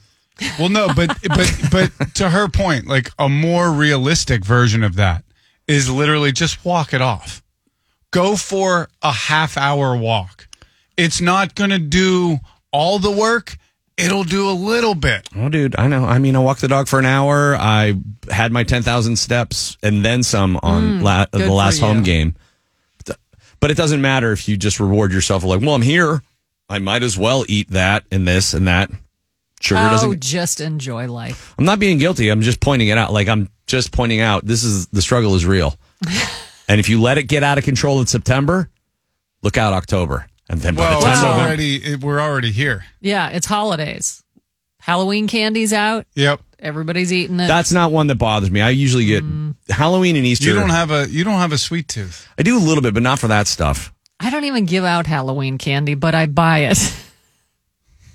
right. I go trick or treating with my kids. like, I buy bags. I eat it. Val, well, I mean, you live like in the don't come to my house zone. Like, Well, there are no kids around. yeah. That that's the thing. There aren't kids. Do you just throw fun size snacks at Your neighbors? I don't think they would like that very much. I uh, I demand to see the kids in my neighborhood's report cards because I'm like I'm paying for your school, gonna give you a like, hamburger. and now I have to give you candy too. So like, how about like let me see how you're doing? You How's should that show them education the I'm paying receipt for? For the taxes. That's right. I paid to have this road repaved. That's you right. like walking down the street, do you? Like not breaking your ankle while you're trick or treating. I Give can't. us some sidewalks, Randy. I don't even want to get into that. But at any rate, Steelers, Jets, Sunday. I don't care if it rains. Got to do this one. Like I said to you earlier, Bill, we because if we lose this one, there's no joy in Mudville. Like, w- what, if they lose what- a close one? It doesn't matter. Oh, like Losing by one point. screws them 21 so much. Oh. You don't get the same Oh, Sunday experience of, It's- hey, if we win this one, this puts us here. Well, I, I also think that, again, the hope is not lost until Kenny comes in And and Kenny stinks. Like, if that happens, then, you know, we're lost. We're, we're Thelma and Louising the season. Ben Roethlisberger is the only rookie I can think of that took his team to a, a conference championship. Oh, yeah. He just came in and won right away. 13 straight. Of course, winning is exciting. I What are- what are you gonna say, Val? only But- thing, Val. What are you talking about over here? There's hope in losing. What? Oh, okay, this sounds like if they lose Sunday, you can be like, oh, I got to watch them next week to see if they win. There's hope. yeah, I mean, I'm I'm hooked. Oh yeah, I'm never not going to in. watch. I will say that though, that once they start the, the losing, if they become a losing team, it's a lot easier to not go hog wild on Sundays. Well, You, you like, eat you know your what, I'm gonna, sorrows. I'm gonna put up some decorations today. But for Sunday, oh, I'm gonna eat like an animal. See, this is this is all right. This is what I needed. I needed a little coaching into. I need to party my balls off on Sunday. I mean, Oh, we're, yeah, we can do it. It's a party if they win. I want wings right and now. it's, a wake it's a sad party if they, if lose. Yeah. You want wings right now? Let's get Val some wings for her birthday. Let's uh Who's making wings at 8:15 in the morning? Let's Uber eat some wings. no, you can't Uber eat wings at 8.15. I bet you can in Pittsburgh. But Is somebody's Big left Shot over Bob in their up yet? fridge. If you're listening, Bob is little uh, how about little shot Bob? if any- Morning Shot Bob. But is Are morning- you there? Yeah, just one of the Bobs get up and make Val some wings. What do you got going on over there? Uh, 17 minutes after 8 at DVE, here's a Channel 11 Severe Weather Center forecast. Chills in the air, partly to mostly cloudy skies today. A cool breeze, a high of only 58. We will have a chance to see scattered showers across the area today. Dry conditions. Gone by the time you go to bed. I know. What is your sweet spot for wings? 1 p.m. Yeah, game time. one to one thirty. Okay. Well, let's see. Wings. Small window. All right. Hold on. I got to put in a new address because I have my home address. Middle of Yeah, nowhere. don't don't order wings to 200 Fleet Street. Oh, I wish I could. God, I wish I was ordering them there.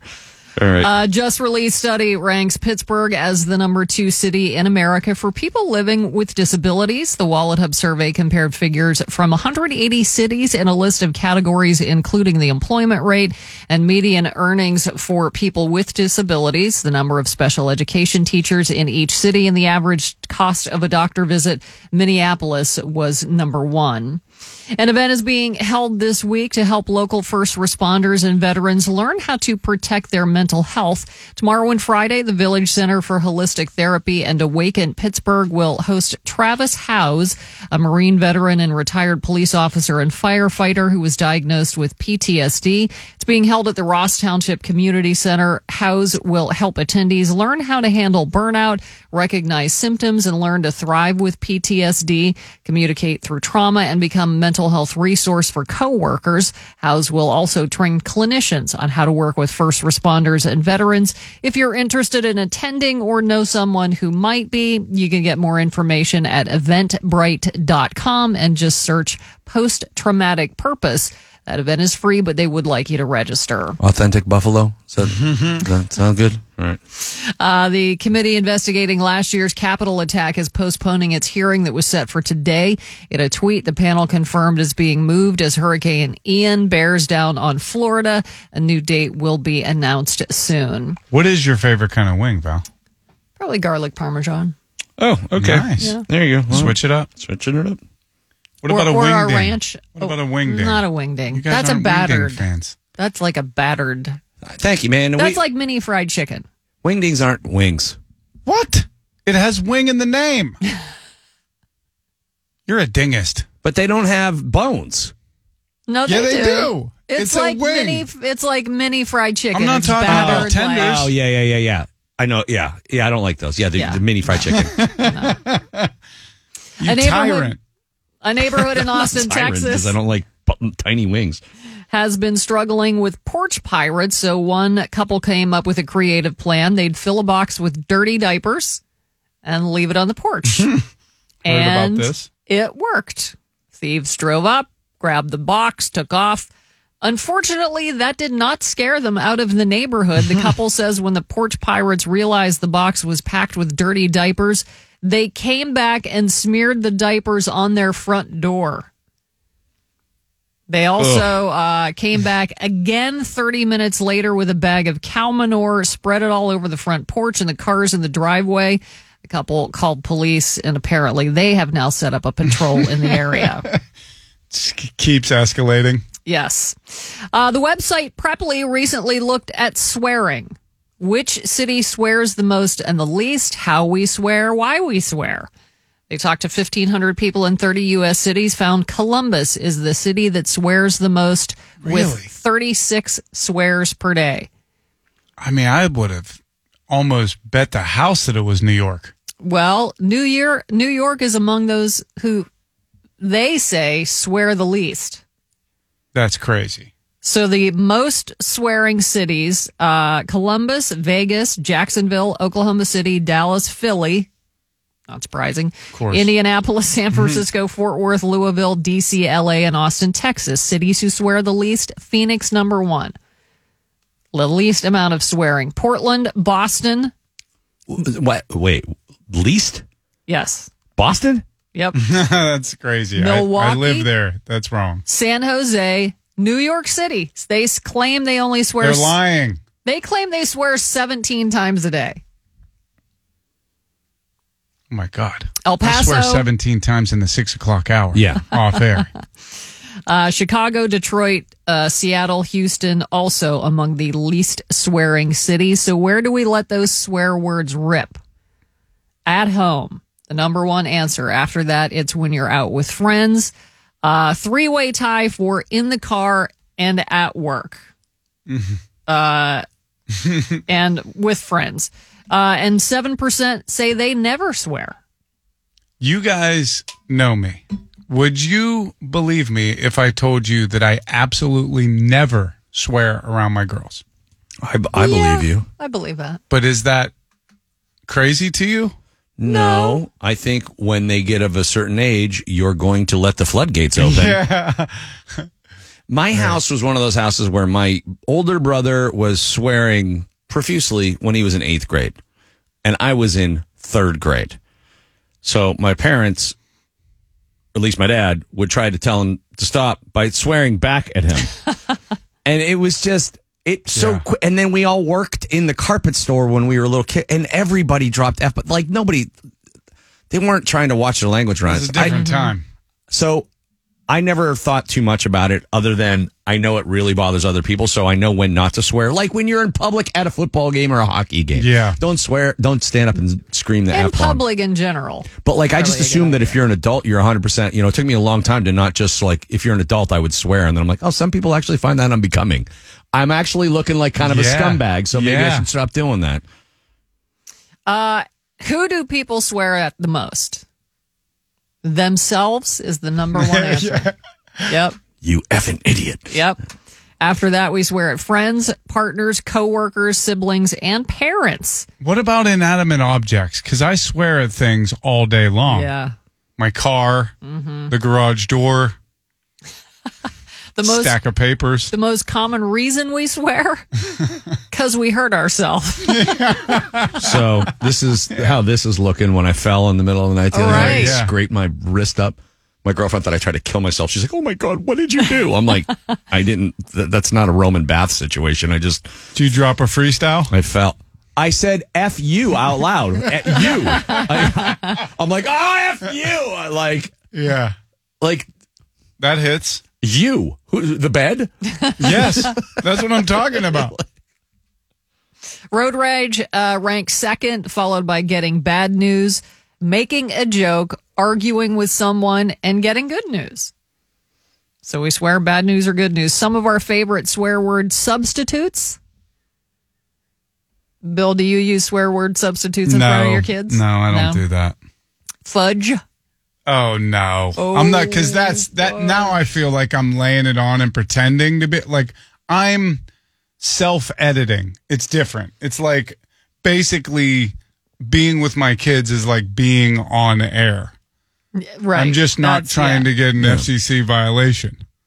crap, shoot, dang, darn, heck, Dang, holy cow. Merril, Merril Hoge never swears. He just says dang. dang, Dang. Mother danger. oh dang you!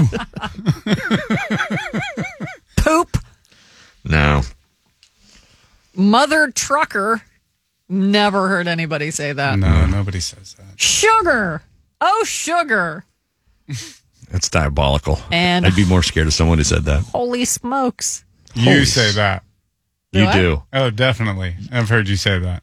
You got a little G Willikers in you. oh yeah, you got a little I've- heavens to Betsy. Uh, yeah, I tried to stop swearing in the last. My mom is 80, years. and I was talking to her on, on the phone the other day, and she said something that got me pissed. And I go, Well, because your effing daughter, like I'm talking about my sister, and she's like, Hey, hey, hey, hey, hey, hey, hey. I'm like, Oh, sorry. Did you just hear like suddenly Val just dropped that she's trying to stop swearing, and every day she comes into a crack house of swearing. It's me and you in pursuit of. She's trying to get sober. What did I say? I said, Yeah, "Oh my heavens!" den. once, and you just thought that was the most hilarious thing you'd ever heard. Because that's that is very on brand for you. Oh, my heavens. Oh, I'm getting the vapors.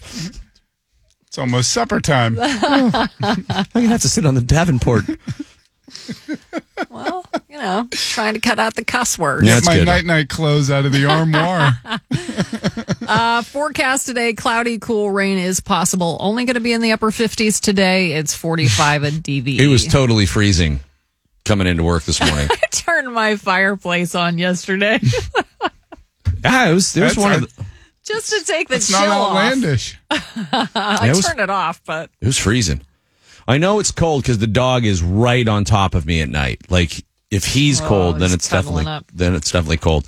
Hi, uh, folks. I'm Morning Radio's Randy Baumann. Start NFL Week Four off. Re- they want me to identify myself because Why? they're worried that people aren't who are listening don't know who it is.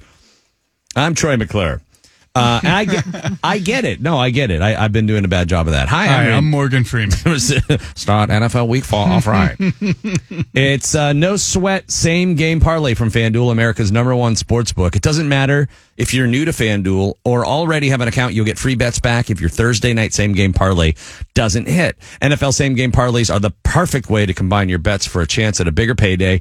Uh, you could build your own same game parlay like uh, Joe Mixon over rushing yards, Tyreek Hill to score touchdown, Jaylen Waddle over yards, etc., etc. Build your own or choose from one of the popular same game parlays pre-built for you in FanDuel's top-rated sportsbook app. That's what I like to do. They give you some pretty good ideas sometimes. Uh, however you want to play. You can bet the NFL on Thursday night with a no sweat same game parlay. Just sign up with promo code Randy. If you don't already have an account, if you already have FanDuel, you're all set. Just sign in to see what you got. Make every moment more with FanDuel, official sports betting partner of the NFL. Must be 21 or older, present in Pennsylvania. Three plus legs minimum, $1 bet required. Refund issued as non withdrawable free bets that expire seven days after receipt. Max free bet, five bucks. Restrictions apply. See full terms at fanduel.com slash sportsbook. Gambling problem, call 1-800-GAMBLER. From the Bridgeville Appliance Weather Center, Bridgeville Appliance is hiring now. Inquire at bridgevilleappliance.com. This report is sponsored by Willie's Seven Springs preseason ski and board sale. Steelers. Will Aaron Judge do it? At some point, he will. You think? Yeah. 61? Yeah, he's got he's got games to go. How many? Six. I know he walked four times last night. I was I was punching into his at bats, and uh, it wasn't like they were pitching completely around him, but he was not swinging at bad pitches, and he ended up walking four times, and the crowd in Toronto was pissed off.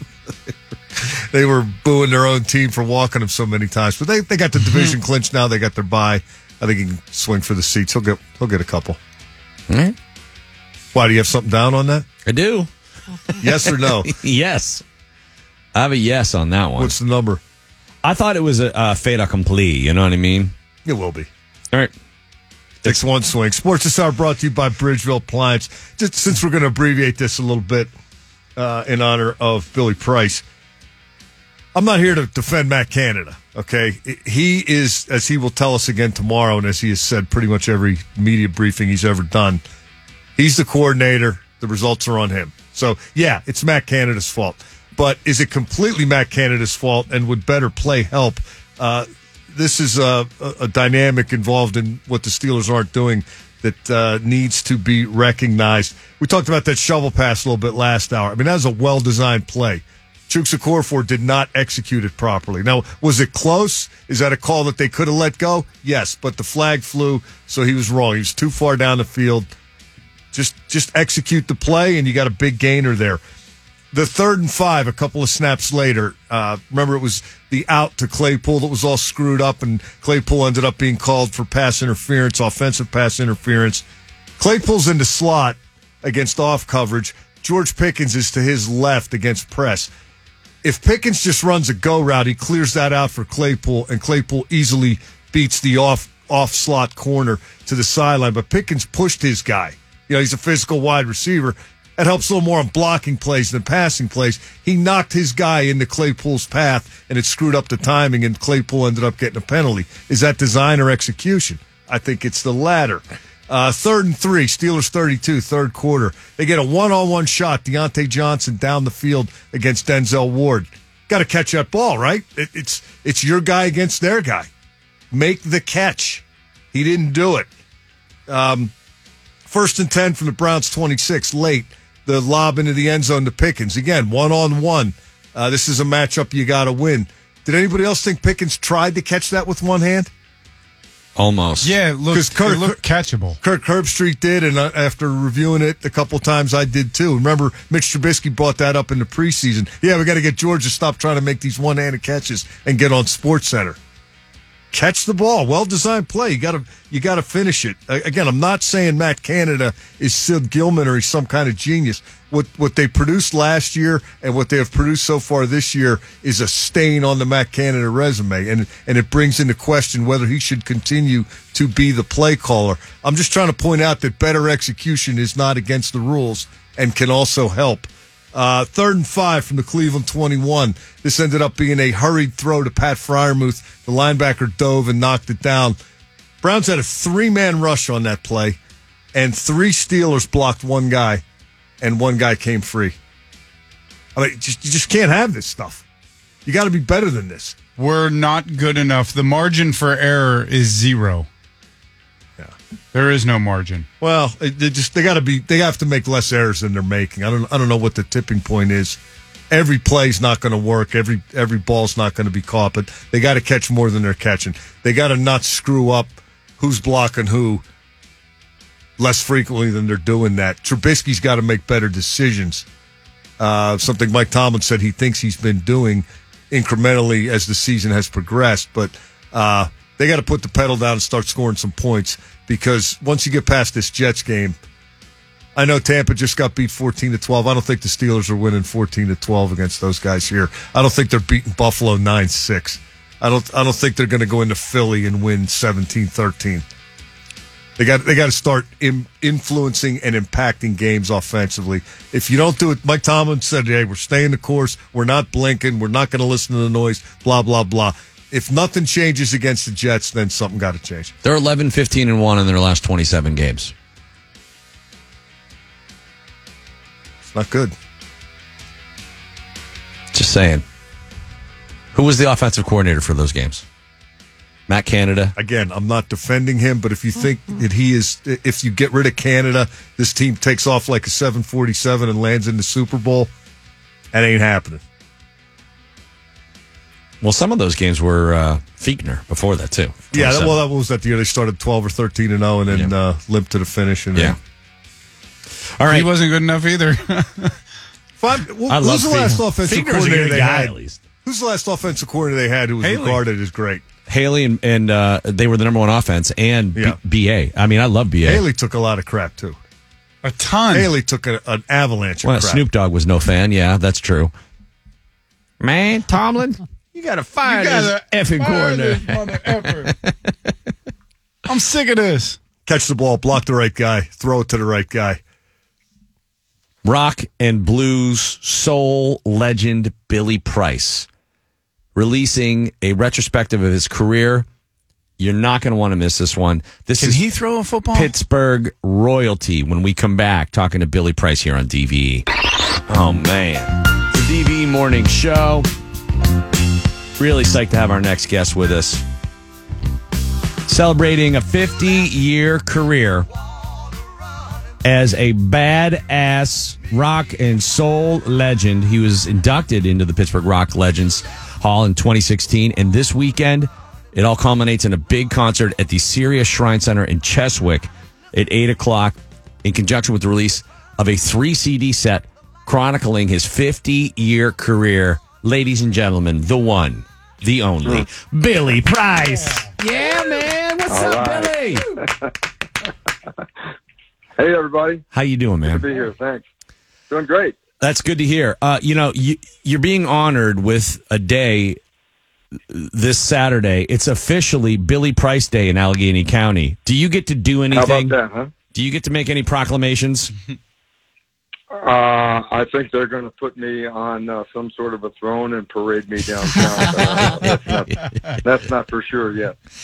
Uh, well, we're going to talk about the show this Saturday. I want to talk about the three CD set that's out right now. You went in, re- remixed, remastered all of these old recordings, and, and take us through chronologically the bands that are featured in this 50 year retrospective because this is quite a resume. Sure. So uh, the, the you know the first couple albums I did were uh, I did them out in New Brighton at uh, the Jury Studio in Beaver County, and that was uh, uh, the Is It Over album, and that that one had uh, my my band, the Keystone Rhythm Band, which started in State College, PA, and we added uh, Eric Leeds on sax and and also Kenny Blake on sax. Uh, so that's that's the first one. Legends. Uh, then we did another one, another one in D.C. Uh, with with basically that band, a different guitar player. Um, that was called uh, "They Found Me Guilty." That was in 1981, and then we did a couple of albums uh, after uh, the great Glenn Pavone joined joined the Keystone Rhythm Band uh, in the 80s. We did a live album at the Wax Museum in Washington D.C. and uh, a studio album in Philadelphia at uh, at Studio Four, um, and that one was the last album that the Keystone Rhythm Band did. Uh, and then uh, after that, uh, my memory starts to get a little blurred. But uh, there were a number of uh, Billy Price Band albums. Yeah. Uh, and there were also um, uh, two albums I did with a guitar player in France named Fred Chapelier that I worked with. Uh, um, did a number of tours over there with him, and uh, yeah, a bunch bunch of uh, Billy Price Band albums. Starting out, uh, the first one we did was called Danger Zone, and it was uh, I got together with some of the some of the real heavy hitter jazz guys here in Pittsburgh. Uh, H.B. Bennett was the drummer at that time. Um, he has uh, since passed away, but uh, uh, he kind of put a great band together with uh, Gene Ludwig on keyboard, the great uh, um, organ trio Oh, yeah. guy, and uh, uh, Max Leake on keyboard also, and uh, Another legend. terrific horn players.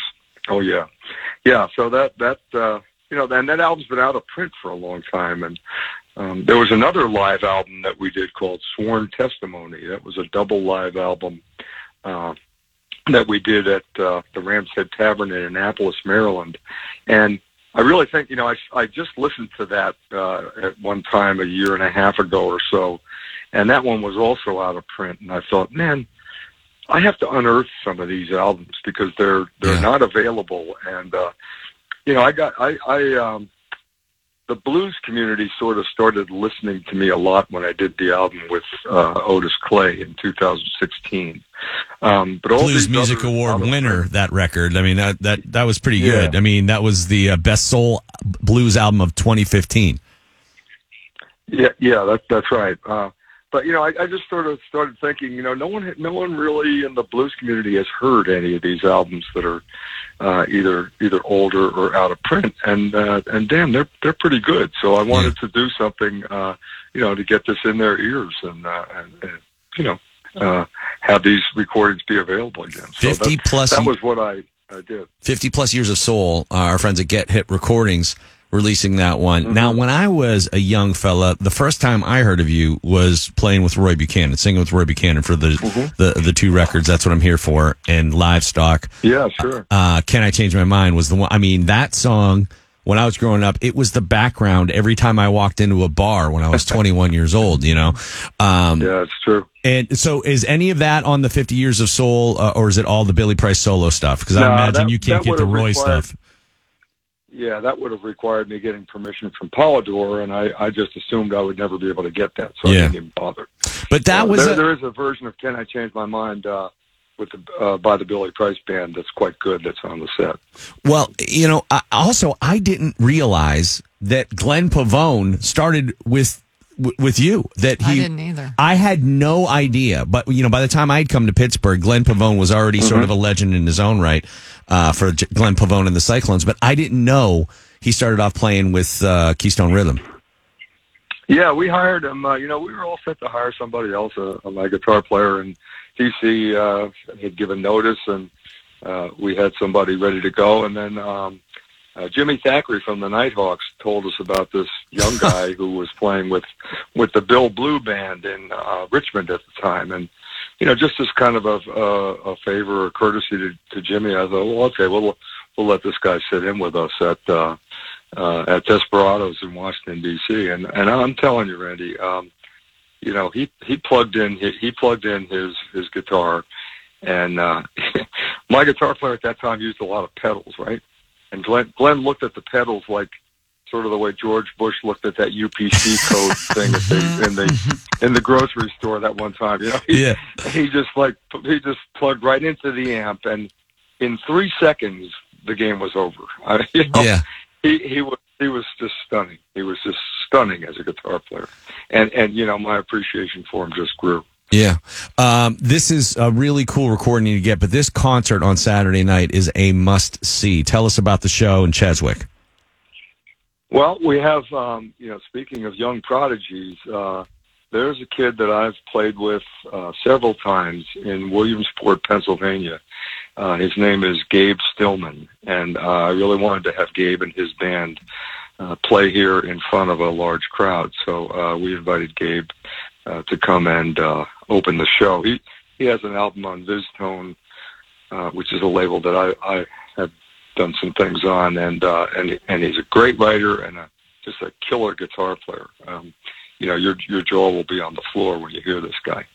Uh, so he's the opening act. Then um, my band and I are going to do uh, like a 75 minute set, uh, Billy Price band, and then I've invited uh, as many alumni from my previous bands as as I could uh, to come and play with us on the final set. So. Uh, yeah, I mentioned Max Leake a, a little while ago. Mac, Max will be there. Kenny Blake will be there. Nice. Fade, Matt Ferrero, uh, uh, Willie Franklin on bass, and just uh, it, it's going to be a ball. So that that last set, um, you older folks should probably have a cup of coffee around. The Billy Bri- uh, Price Band this coming weekend, and uh, it should be noted, Dave Dodd and uh, Tom Valentine, the rhythm section, along Yeah. with the the great Lenny Smith on guitar. I love Len- Lenny and Jim Britton, who is a monster keyboard player. My God, is he good? Eric Spalding and Joe Herndon, both also giants uh, at their instruments on sax and Mhm. trumpet. This is a this is a must see show this Saturday night. It is all badasses on the stage all night long at Cheswick, celebrating. Can you believe it's Yeah, you- fifty you know, years, people, dude? People always uh, people always rave about about my my former bands, and I, and I always have to protest. And I say, you know what? The band I have now is as good as any band I've ever had. Yeah. They really are great. Well, I can't imagine that. Yeah, there, there's too many better bands out there than what you got going with these guys right now. Saturday night, and when you look back at this, fifty years, does it feel like fifty years? Uh, yes and no. I mean, uh, I, I don't know. I don't really know what. This is the first time I've ever experienced what 50 years feels like. So, so Yeah. I, I don't know, but um, uh, it it is. You know, I'm I'm uh, I'm proud that uh, that I've uh, been able to be out here as long as I have, and uh, um, there were a number of times along the way where I uh, I felt like giving up, and where I actually did give up, but I I always uh, I always came back to it, and you know uh, the the future looks looks good. Also, I'm going to going to Europe next month with a friend of mine, Anthony Geraci from Boston. Uh, Anthony Geraci and the Boston Blues All Stars, and we have some dates booked in France and Belgium and Germany and Denmark. And uh, you know, I'm just uh, uh, I'm, I'm- very fortunate. I, I, I know how fortunate I am. Believe me. Well, you, and you've been prolific, so prolific that like you slide recordings in that I don't even know about. The ones I'm talking to Billy, I'm talking to Billy one time, and he's telling me he's going to Europe. I go, man, you should do a live recording in Europe. He's like, yeah, I done that, man. He's like, I got, I got a couple of those. Yeah, I'm like, oh, son of a. Uh, Billy, I can't wait to see you, man. And uh, Saturday night in Cheswick, the the uh, 50 year retrospective, all that music sounds great. A little bit cleaned up and and uh, on that CD, and uh, it's an amazing collection to get. People should definitely get that. You can buy that uh, Billy Price uh, 50 years, 50 plus years of soul. Where? Where's the best place to pick that CD up? Well, at all my gigs, including the uh, the show on Saturday, but best place to get it is really billyprice.com, my website. All right, good deal. A full 16 page uh, full color insert in that one too that uh, has a retrospective of his, of his career. Billy, we ran late for you today because uh, you deserve it, buddy. And uh, I hope this weekend is jam packed and everyone goes out and celebrates and appreciates how good we've had it getting to listen to you for as long as we have here in Pittsburgh. Uh, thanks a million, Randy. I appreciate it. All right, brother. We'll see you. Billy Price, the one and Okay, only. man. Right on. All right. When we come back, Valerie's got a news update for you here on DVE. Big Cat from Barstool Sports, pardon my take, and Mark Madden still to come. DVE. It's homecoming season. There is no place like home. The DVE Morning Show wants to bring some far fl- Everybody wants to be upset about something. Yes. Okay. Well, so, some uh, girl posted like, "Hey, you ever notice that we're just supposed to like be scared of all of these people in these horror movies because they have a disability?" And she was not joking, and she had a picture of Freddy Krueger, and it was like because he had, didn't have a hand. and people are like, "Oh, you mean the disability of how he killed his parents?" like, look into the story. Is he was not a, ever a good guy, and it wasn't like people were like, "Oh, you don't have any hand." He's like, "I'll show you. I'll put spikes on this and go around and slice everyone up." I never even really thought about or cared about his backstory.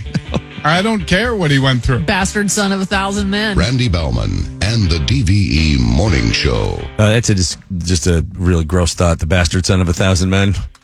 Mm-hmm. But Freddie wasn't. So that uh, we figured out too. His hand. It's not that he didn't have a hand. He just had a glove on. Let, let me Google an image first. Yeah. I'm pretty It sure. It wasn't even a full glove. Everybody wants to be outraged. He definitely had both hands. He had a glove that had knives on the end of it. Um, uh, yeah, he wasn't uh, Edward Scissorhands. You share a birthday with David Highfield. Oh, well, happy birthday to David It's Highfield. David Highfield's birthday today. And I think Gwyneth Paltrow. Really? I think. You should come up with your own version of goop. Va. V- voop. Voop. well, I could. Well, no, her last name starts with a P too. So Yeah. Put up your poop. your, so good. your own uh, cookbook, Eat and Die. Oh, Yeah. dude. That is like, you know, drinking and crying. the name for Val- Eat, Pray, Love is not the would not be the name of Val's book. Eat, Cry, Die. Eat, Cry, Die. you know, there's all kinds of to ways of ways uh, you know of doing it, getting through, Getting through life. getting through life. There was a there was a person that worked with us years ago that everybody called drinks to forget Yep. because that's what this person did all the time and talked about and it. talked about it. She was very upfront about it. She's like, Yep. "Yep, I drink to forget." I've been there. But do you ever forget? Nah, You For a never do. it just delays dealing with it. And I'm not saying you don't need it to like you know make round off the edges, make it a little har- less harsh. Right. Eventually, it comes around again. Jazz, jazz up your pain a little bit. Yeah. If you anesthetize yourself completely, well, you're never going to deal with it. But if you just make it a little more like, okay, I'm going through the weird tunnel in Willy Wonka, I need to take the edge off. Need it to be a little smooth Yeah, then there's nothing wrong with that. rather than harsh. But you, if you came out with a cookbook, here's the two things I've said: I will bankroll Jeff Conkle doing a marriage book, Mm-hmm. you doing a cookbook, Val Porter's casseroles, casserole, casseroles, pies, and meat on a stick. Yeah. Mountain Dew infused Love casseroles. meals. It would be it would be a big seller. I know we got Big Cat coming up in a little bit. We went pretty long with Billy Price. Pretty cool stuff. Da- You were like me, right? You didn't know Glenn Pavone started with him, No idea. Oh. Nope, did not know that. but uh, you're probably too young But I don't know anything. to know So uh, Glenn yeah, that's not really that surprising. Yeah, because I think the cyclones were already a thing dude. when I came That here. guy was on another planet. He Silicon. was a special player. Yeah. And it was like that time in Pittsburgh when bands were really like it was the thing pre DJs, you know what I mean? Late 80s, early 90s, before the DJ culture sort of took over. Uh, You went to see bands every weekend. So there Every was night. there was music constantly. And you'd go see him and you'd just be like, what the hell? Yeah. And I think there's some of that with Billy Price too, where you look at him and you're like, how isn't he world famous? I mean, he is, you know, he's world, he's appreciated worldwide. Mm-hmm. But you would think like someone like that, it's like, man, you should be performing at the Grammys. Like you're one of the greats. Cause it's not a meritocracy, you know? There's a lot of luck involved in this stuff. That's why that show at Cheswick on Saturday night, they're all killers, all badasses. Great. yeah, I think the music scene here got weird when I was growing up. Like, you know, by the time I got here and was going to shows, it was Biz Markie at Laga. Not exactly a legendary performance. Hold on a second. Did you see Biz Bismarcky? Of course I did. All right. What did he, uh, what did he open with? I have no idea. Well, So he closed with. You. You got what I need. Yeah. And how long would you say that version of You Got What I Need is? 20, I mean, 25 minutes? Yeah, he he did uh, Milked it. the extended version of it. Do you see anything wrong with that? Big Cat's joining us, sponsored by Yuengling. Big Cat, when you're a guy like Biz Markie, RIP, uh, it's okay to play your hit for. Wait, he he died? Oh yeah, years ago. I'm just kidding. I, I broke. I broke. I I broke. Uh, I don't know if you guys know like any BMX riders, but I broke to one of my friends the other day that Dave Mirra passed away, and he was like, "When?" I was like, "2016," and it was a thrilling moment to be able to break that to someone like To that, six yeah. years late. Sorry, I interrupted. no, yeah, I mean, it happens. But I actually, for a second, when you said he died, I was like, wait a minute, am I right about this? Did Biz Markie die? yeah, exactly. You could get people. They're like, "Wait, hold on a second. Am I thinking of someone else?" It's it's a fun little game that we play. Yeah, but the damn. You guys know DMX is gone, right? He's I- passed. Is that true? He- Okay, That yeah, I is think that true. one's true. He had a heart attack true. on. Uh, wasn't he? only- He was like fifty, right? Yeah, he was young. Yeah, that was sad. That's yeah. The, the, whenever like um, whenever it's like in the 40s and 50s, I always get like extra bummed out. Like when the Queen died, I was like, who cares? Right. But uh, when it's whenever it's someone who's in that age group, I'm just like, oh man, that's a lot of life that, that got left on the table. You know, isn't it funny though? Like when the queen dies, like people are like, "Oh, Prince Philip is going to greet her in the gates of heaven," but it's like, well, what if it was Biz Markie and DMX? yeah, right. And Dave Mirra doing like uh, flips on his DMX bike. Right, exactly. It's thick up there. she is not going to like it. Hanging out with DMX? Yeah. I think so. I don't know. Uh, all right. So, are you still a member of TuAnon, Big Cat? Yes, I am. I am a member of TuAnon. I, I would hope. I, I don't know what that type of question was. That was kind of leading there. Was it um, Because I don't- Has I- something happened? No, my my my point is this: is that the Bills beat the hell out of the Dolphins this weekend and lost the game. Facts. All facts. Mm-hmm. Tu- Tua is a winner. Tua is a winner. That's what TuAnon's about. He's a winner, and people hate him. I I don't know if you guys saw, but there was a video that was made online that showed Tua as a righty. It flipped the whole thing, and if you watch it, you're like.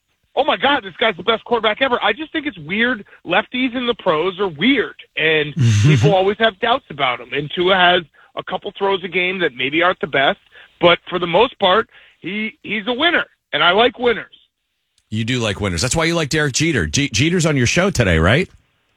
Yes, yes. Jeter's on our show today. I, it was Zoom, not in person, but it was kind of one of those things like, I, you know, can't pass it up. And he was great. Like I was, I was kind of surprised because everyone thinks Jeter is pretty boring uh, by design, but he was fun to talk to, and it's he's one of those guys, the rarefied air guys that like. It's just it's just crazy to even speak to someone like that because they're just so much bigger than than like everyone else, every other baseball Mm-hmm. player. You know what I mean? It's like a Brady or a Jordan. It's just they're they're at such a different like echelon of uh winner and champion. When you say bigger, you mean fatter, right? Because Derek Jeter's putting on Wow. I did bring up the the all time New York Post headline that said they called him Derek Eater, and I was like, dude, you gotta. I was like, as much as as much as that hurts, like you gotta tip your cap. That's just a that's just that's just they That's just got you. They got you good. Yeah, right, right. Like they got you good. They've been waiting on that too, and you know, like in the newsroom. They were sitting there and they were like, "We got it, Derek Eater," and everyone like cheered and everything, and it was a great moment. Well, I got to tell you, we're in a weird spot here with the Mitch Trubisky experiment. Mm. I'm starting to feel like we all talked ourselves into the fact that he was going to be good, that he was going to be a franchise level quarterback. And I'm starting to think that that was just because we were so thirsty after Ben retired. Because now there's a lot of like red flags that I'm noticing for the first time. Like, who in the middle of their franchise quarterback career takes a sabbatical. Like he just went to quarterback camp for a year with Josh Allen as his counselor. I, I don't know, but I I'm in a weird Yeah. spot, and I'm I'm kind of rooting for this to end. Yeah, so I, I'm going to put my hand up and say that I'm partially to blame for this because um, I was like basically uh, like rehoming a dog, and everyone would be like, "Hey, like, so is there anything bad about this dog?" I was like, "No, it never barks. Like, it's so good. Like, it never goes to to to the bathroom on the floor. You're fine." And then the dog shows up at your house, and it's you know it's peeing everywhere, and it's it's like you know rolling over and in the in the pee and doing weird stuff and everyone's like, Hey, I thought you said this dog was good and I was like, Not my problem anymore. So yeah, I'll put my hand up. Like I, I definitely led you guys astray a little bit. Like everything that I've watched of Mitch, I've watched a million times.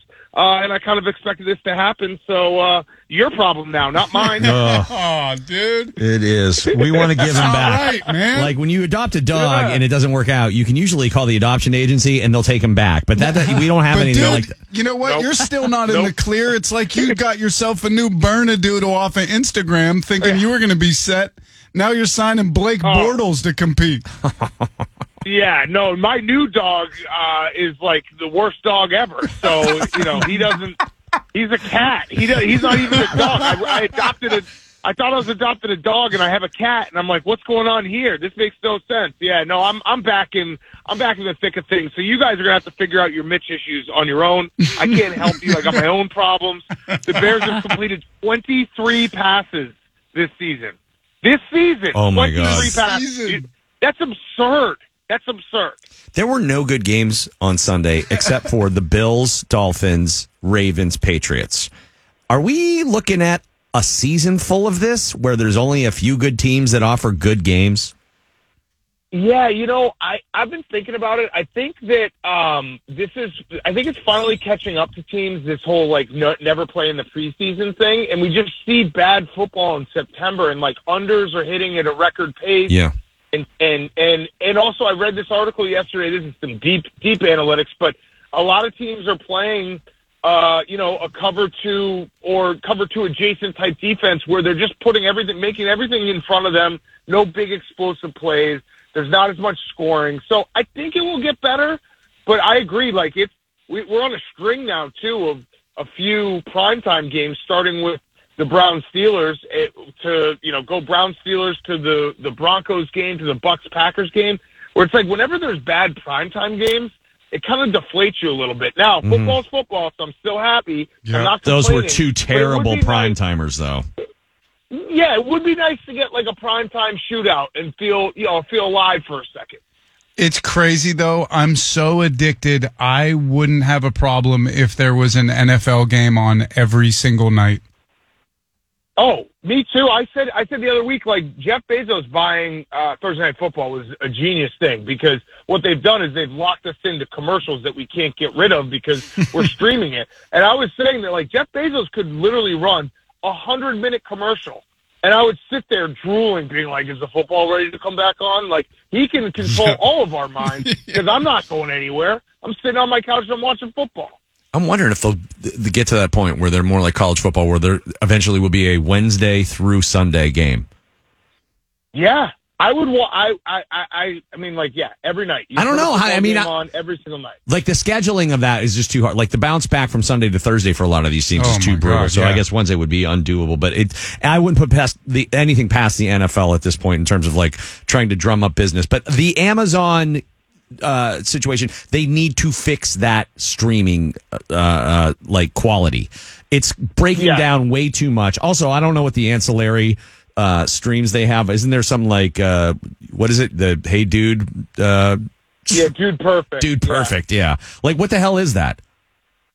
I have no idea. Um, I just know those guys. They just they just announced they're building like a five hundred million dollar office in Texas. I saw that. My my my jealousy for those guys is it rages so hard that I have to like check myself and be like, hey, just relax. But then I always just come back to one thing. I, I, I'm sure a lot of listeners have watched Dude Perfect. They, if you watch their videos, they're always nice to each other. And I think that even for five hundred million dollars, I don't think I could be nice to my friends. No. Like I don't, I don't think that would be worth it. You know what I mean? Like I would. I I wouldn't want to be nice to everyone in my life that I care about. Like that sounds terrible. Are you really being a friend if you're only being nice to your friends? I mean, aren't your friends the ones who are supposed to keep you in the lane?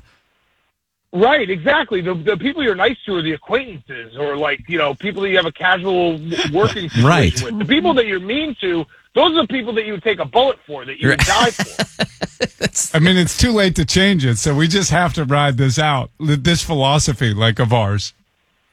yeah, right. And, and and then you watch these guys be all cheery and like slap each other on the butt, and they're making five hundred million dollars.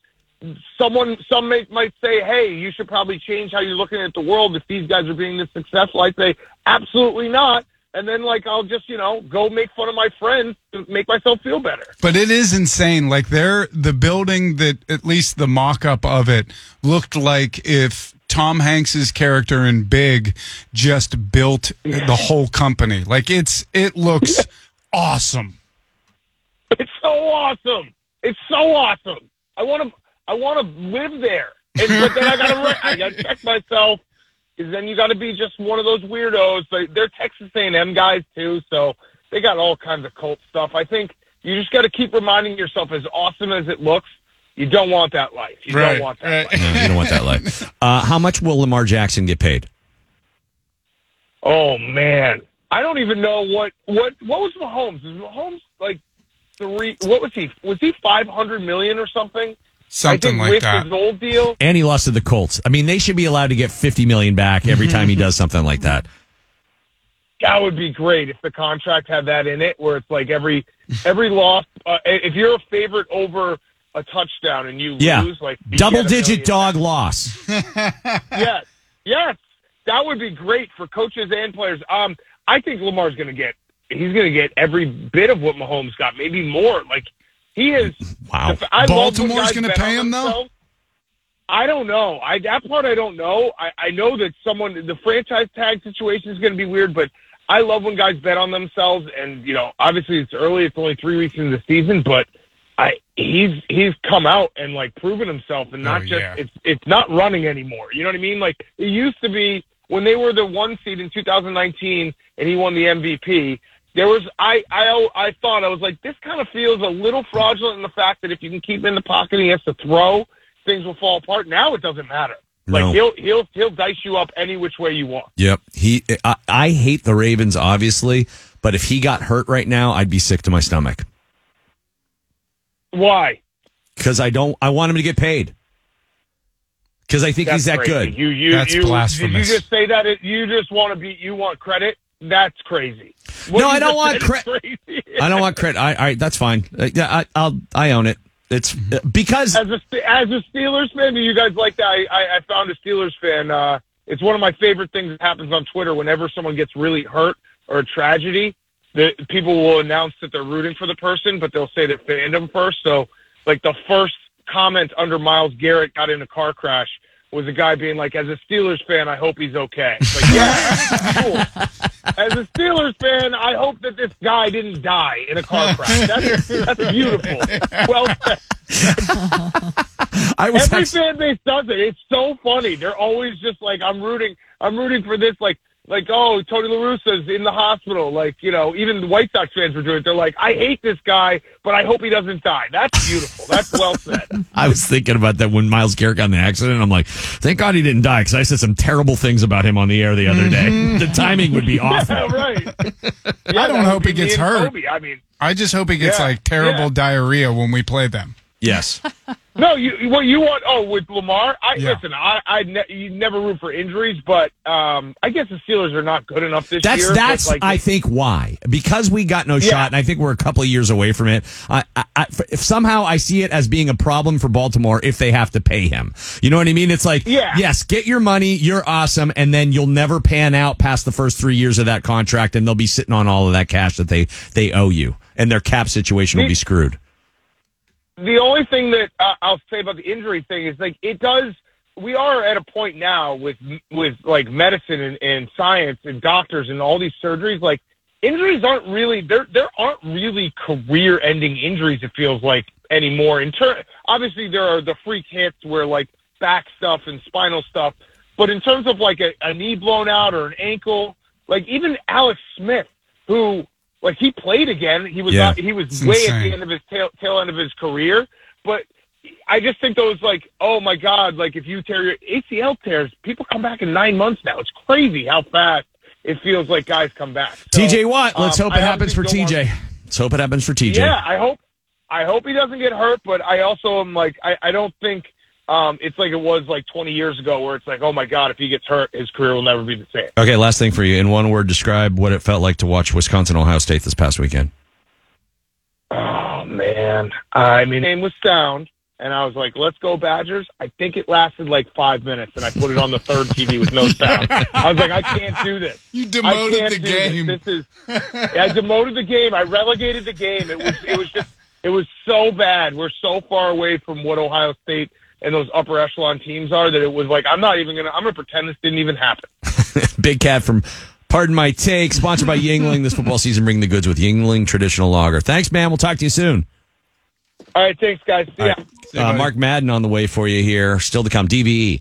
Call Zerorez for carpet cleaning in three rooms starting at 129 bucks. Zerorez. Call today. Hey, Steelers fans, Randy here. How would you like to have dinner with Cam Heyward and Ryan Shazier? Thanks to my friends at Edgar Snyder and Associates, the chance is yours for the taking. Just head to edgarsnyder.com. Back- on appliance, uh, no major changes coming for the Steelers.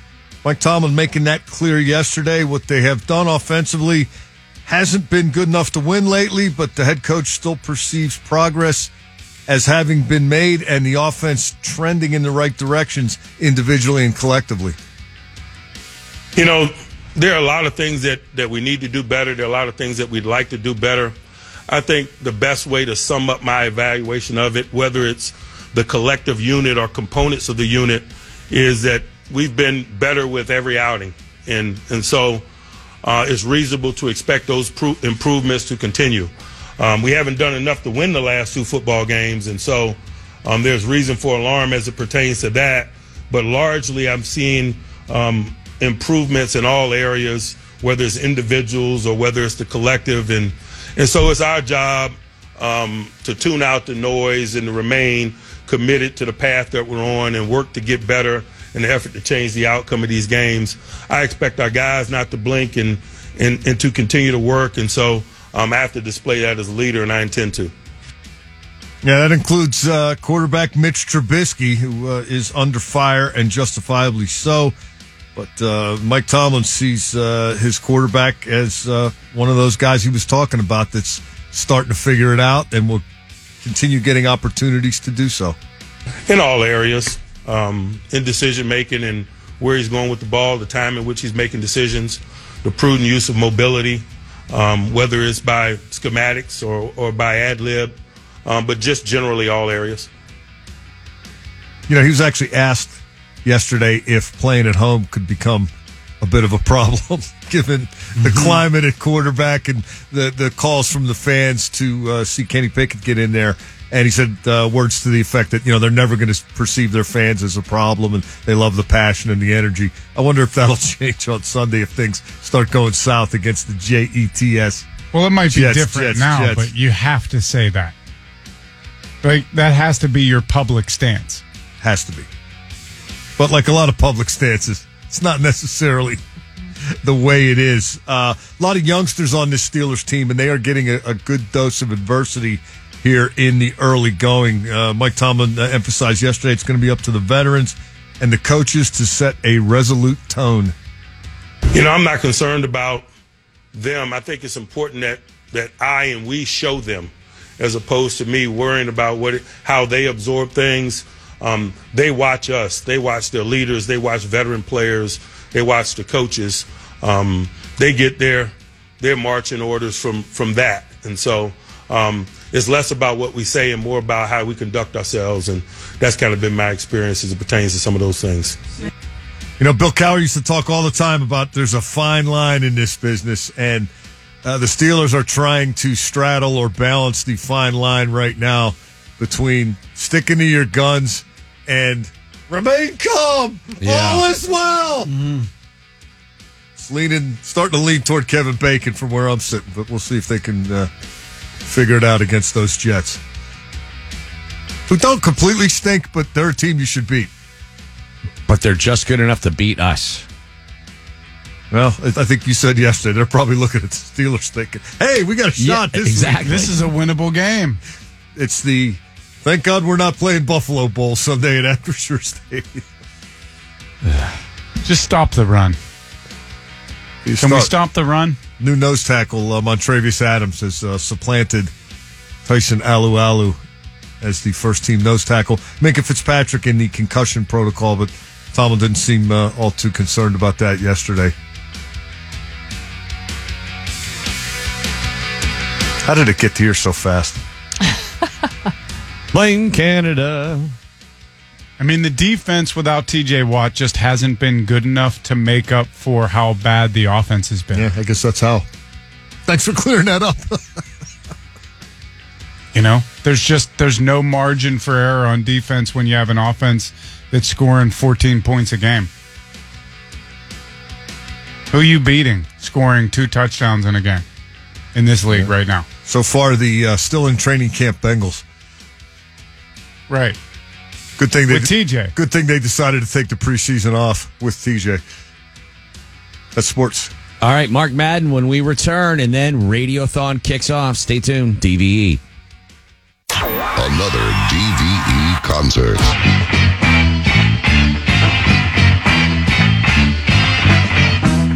It's the DV Morning Show. Randy Baumann along with Bill Crawford, Val Porter, and uh, our producer Joe Rikicki this morning.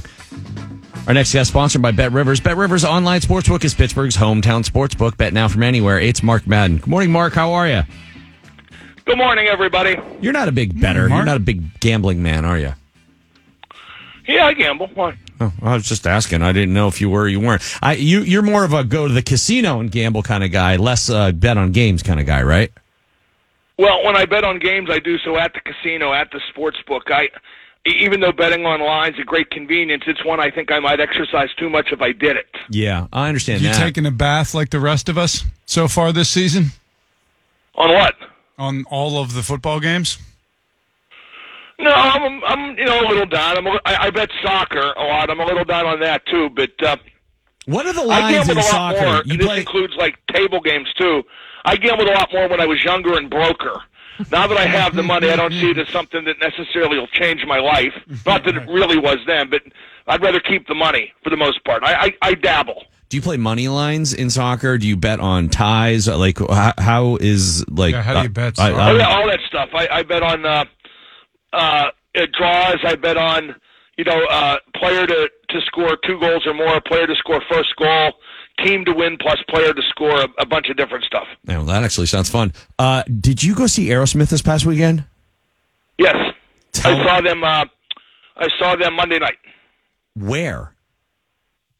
Las Vegas, where you're calling me at right now. Oh, I didn't know that. Well, Oh, I'm- you're in Vegas. I didn't know you were. Well, thanks for getting up that early, man. I didn't realize that. Uh, t- tell me about that show.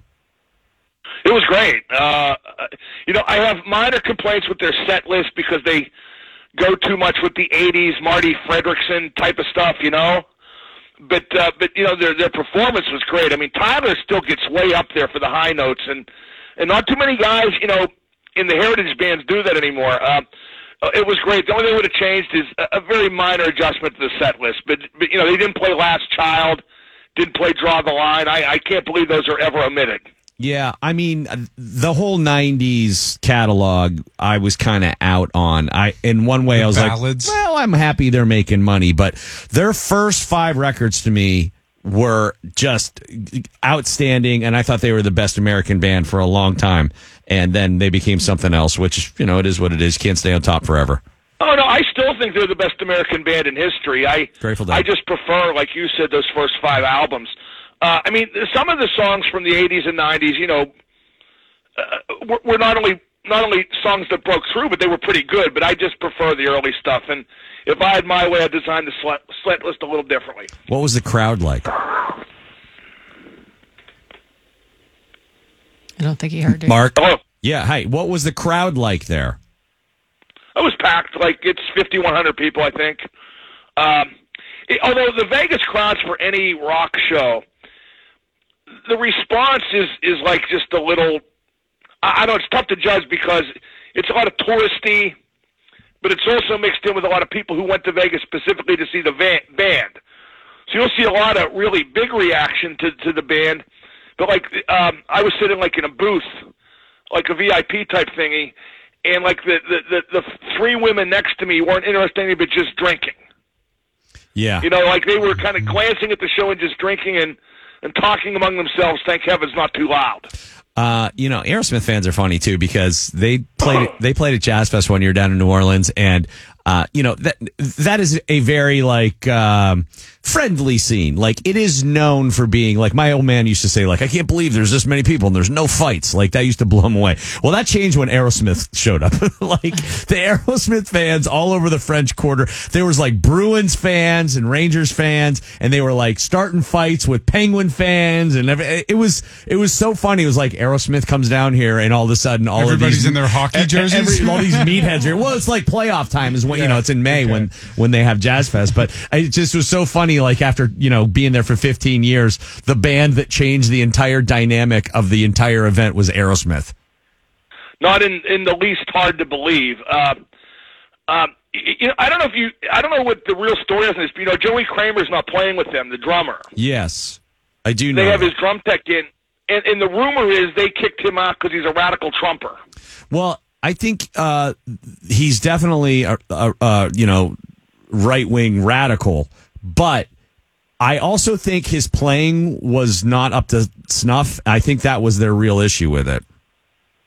Yeah, I'd, I'd like to have seen if his playing were up to snuff. Were he not a radical Do trumper? do you Uh, not do you not think that Joe Perry is probably like that? I mean, these are Boston guys. You know what I mean? It's like Joey Ramone. You know, he he wasn't going to be a shrinking violet. Yeah, I don't know. I mean, I just I, Johnny it's Ramone, not sorry. quite the same without those five, all five guys.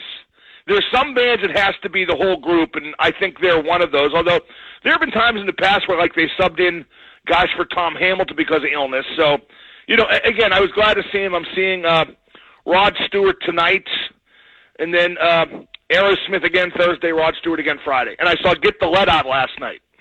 How was that?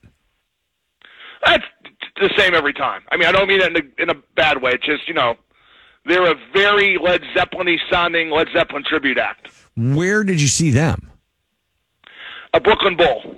Oh, how do you like that venue? By the way, I don't. why not? Uh, uh, it- you know, it's standing, standing room. I, I paid like extra for a for a VIP thing, but you know, it was still, you know, it just, it, it's just a very, I I don't know. It, it, some people would say there's character. I would have said it had character at 31. At 61, I feel differently. Yeah. What about the food, Mark? I know you always go to good restaurants out there. Have you gone to Salt Bae's restaurant or what are you hitting? I, I did. I went to Salt Bae's restaurant Monday night. Nice. How was it?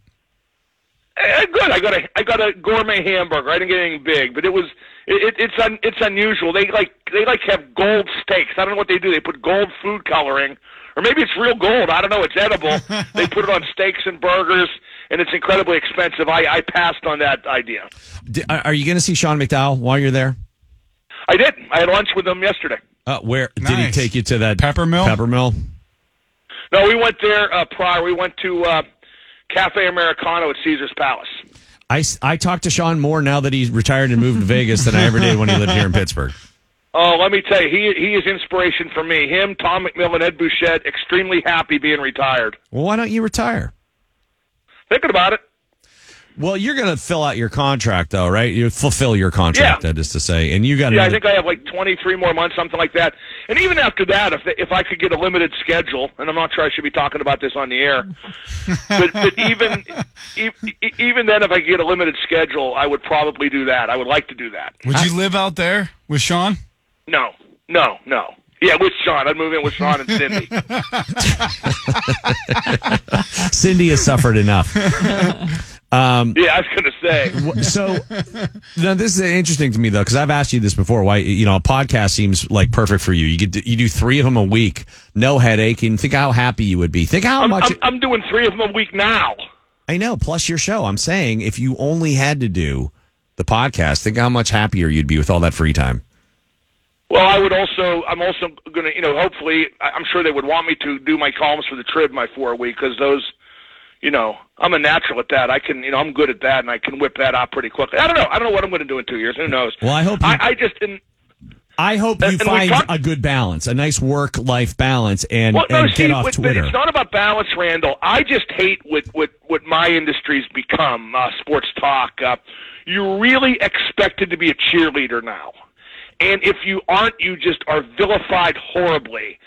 And uh, there are guys in this town who once had potential to be good at this, and just turned into home team rah rah guys, and it's disgusting to hear them now.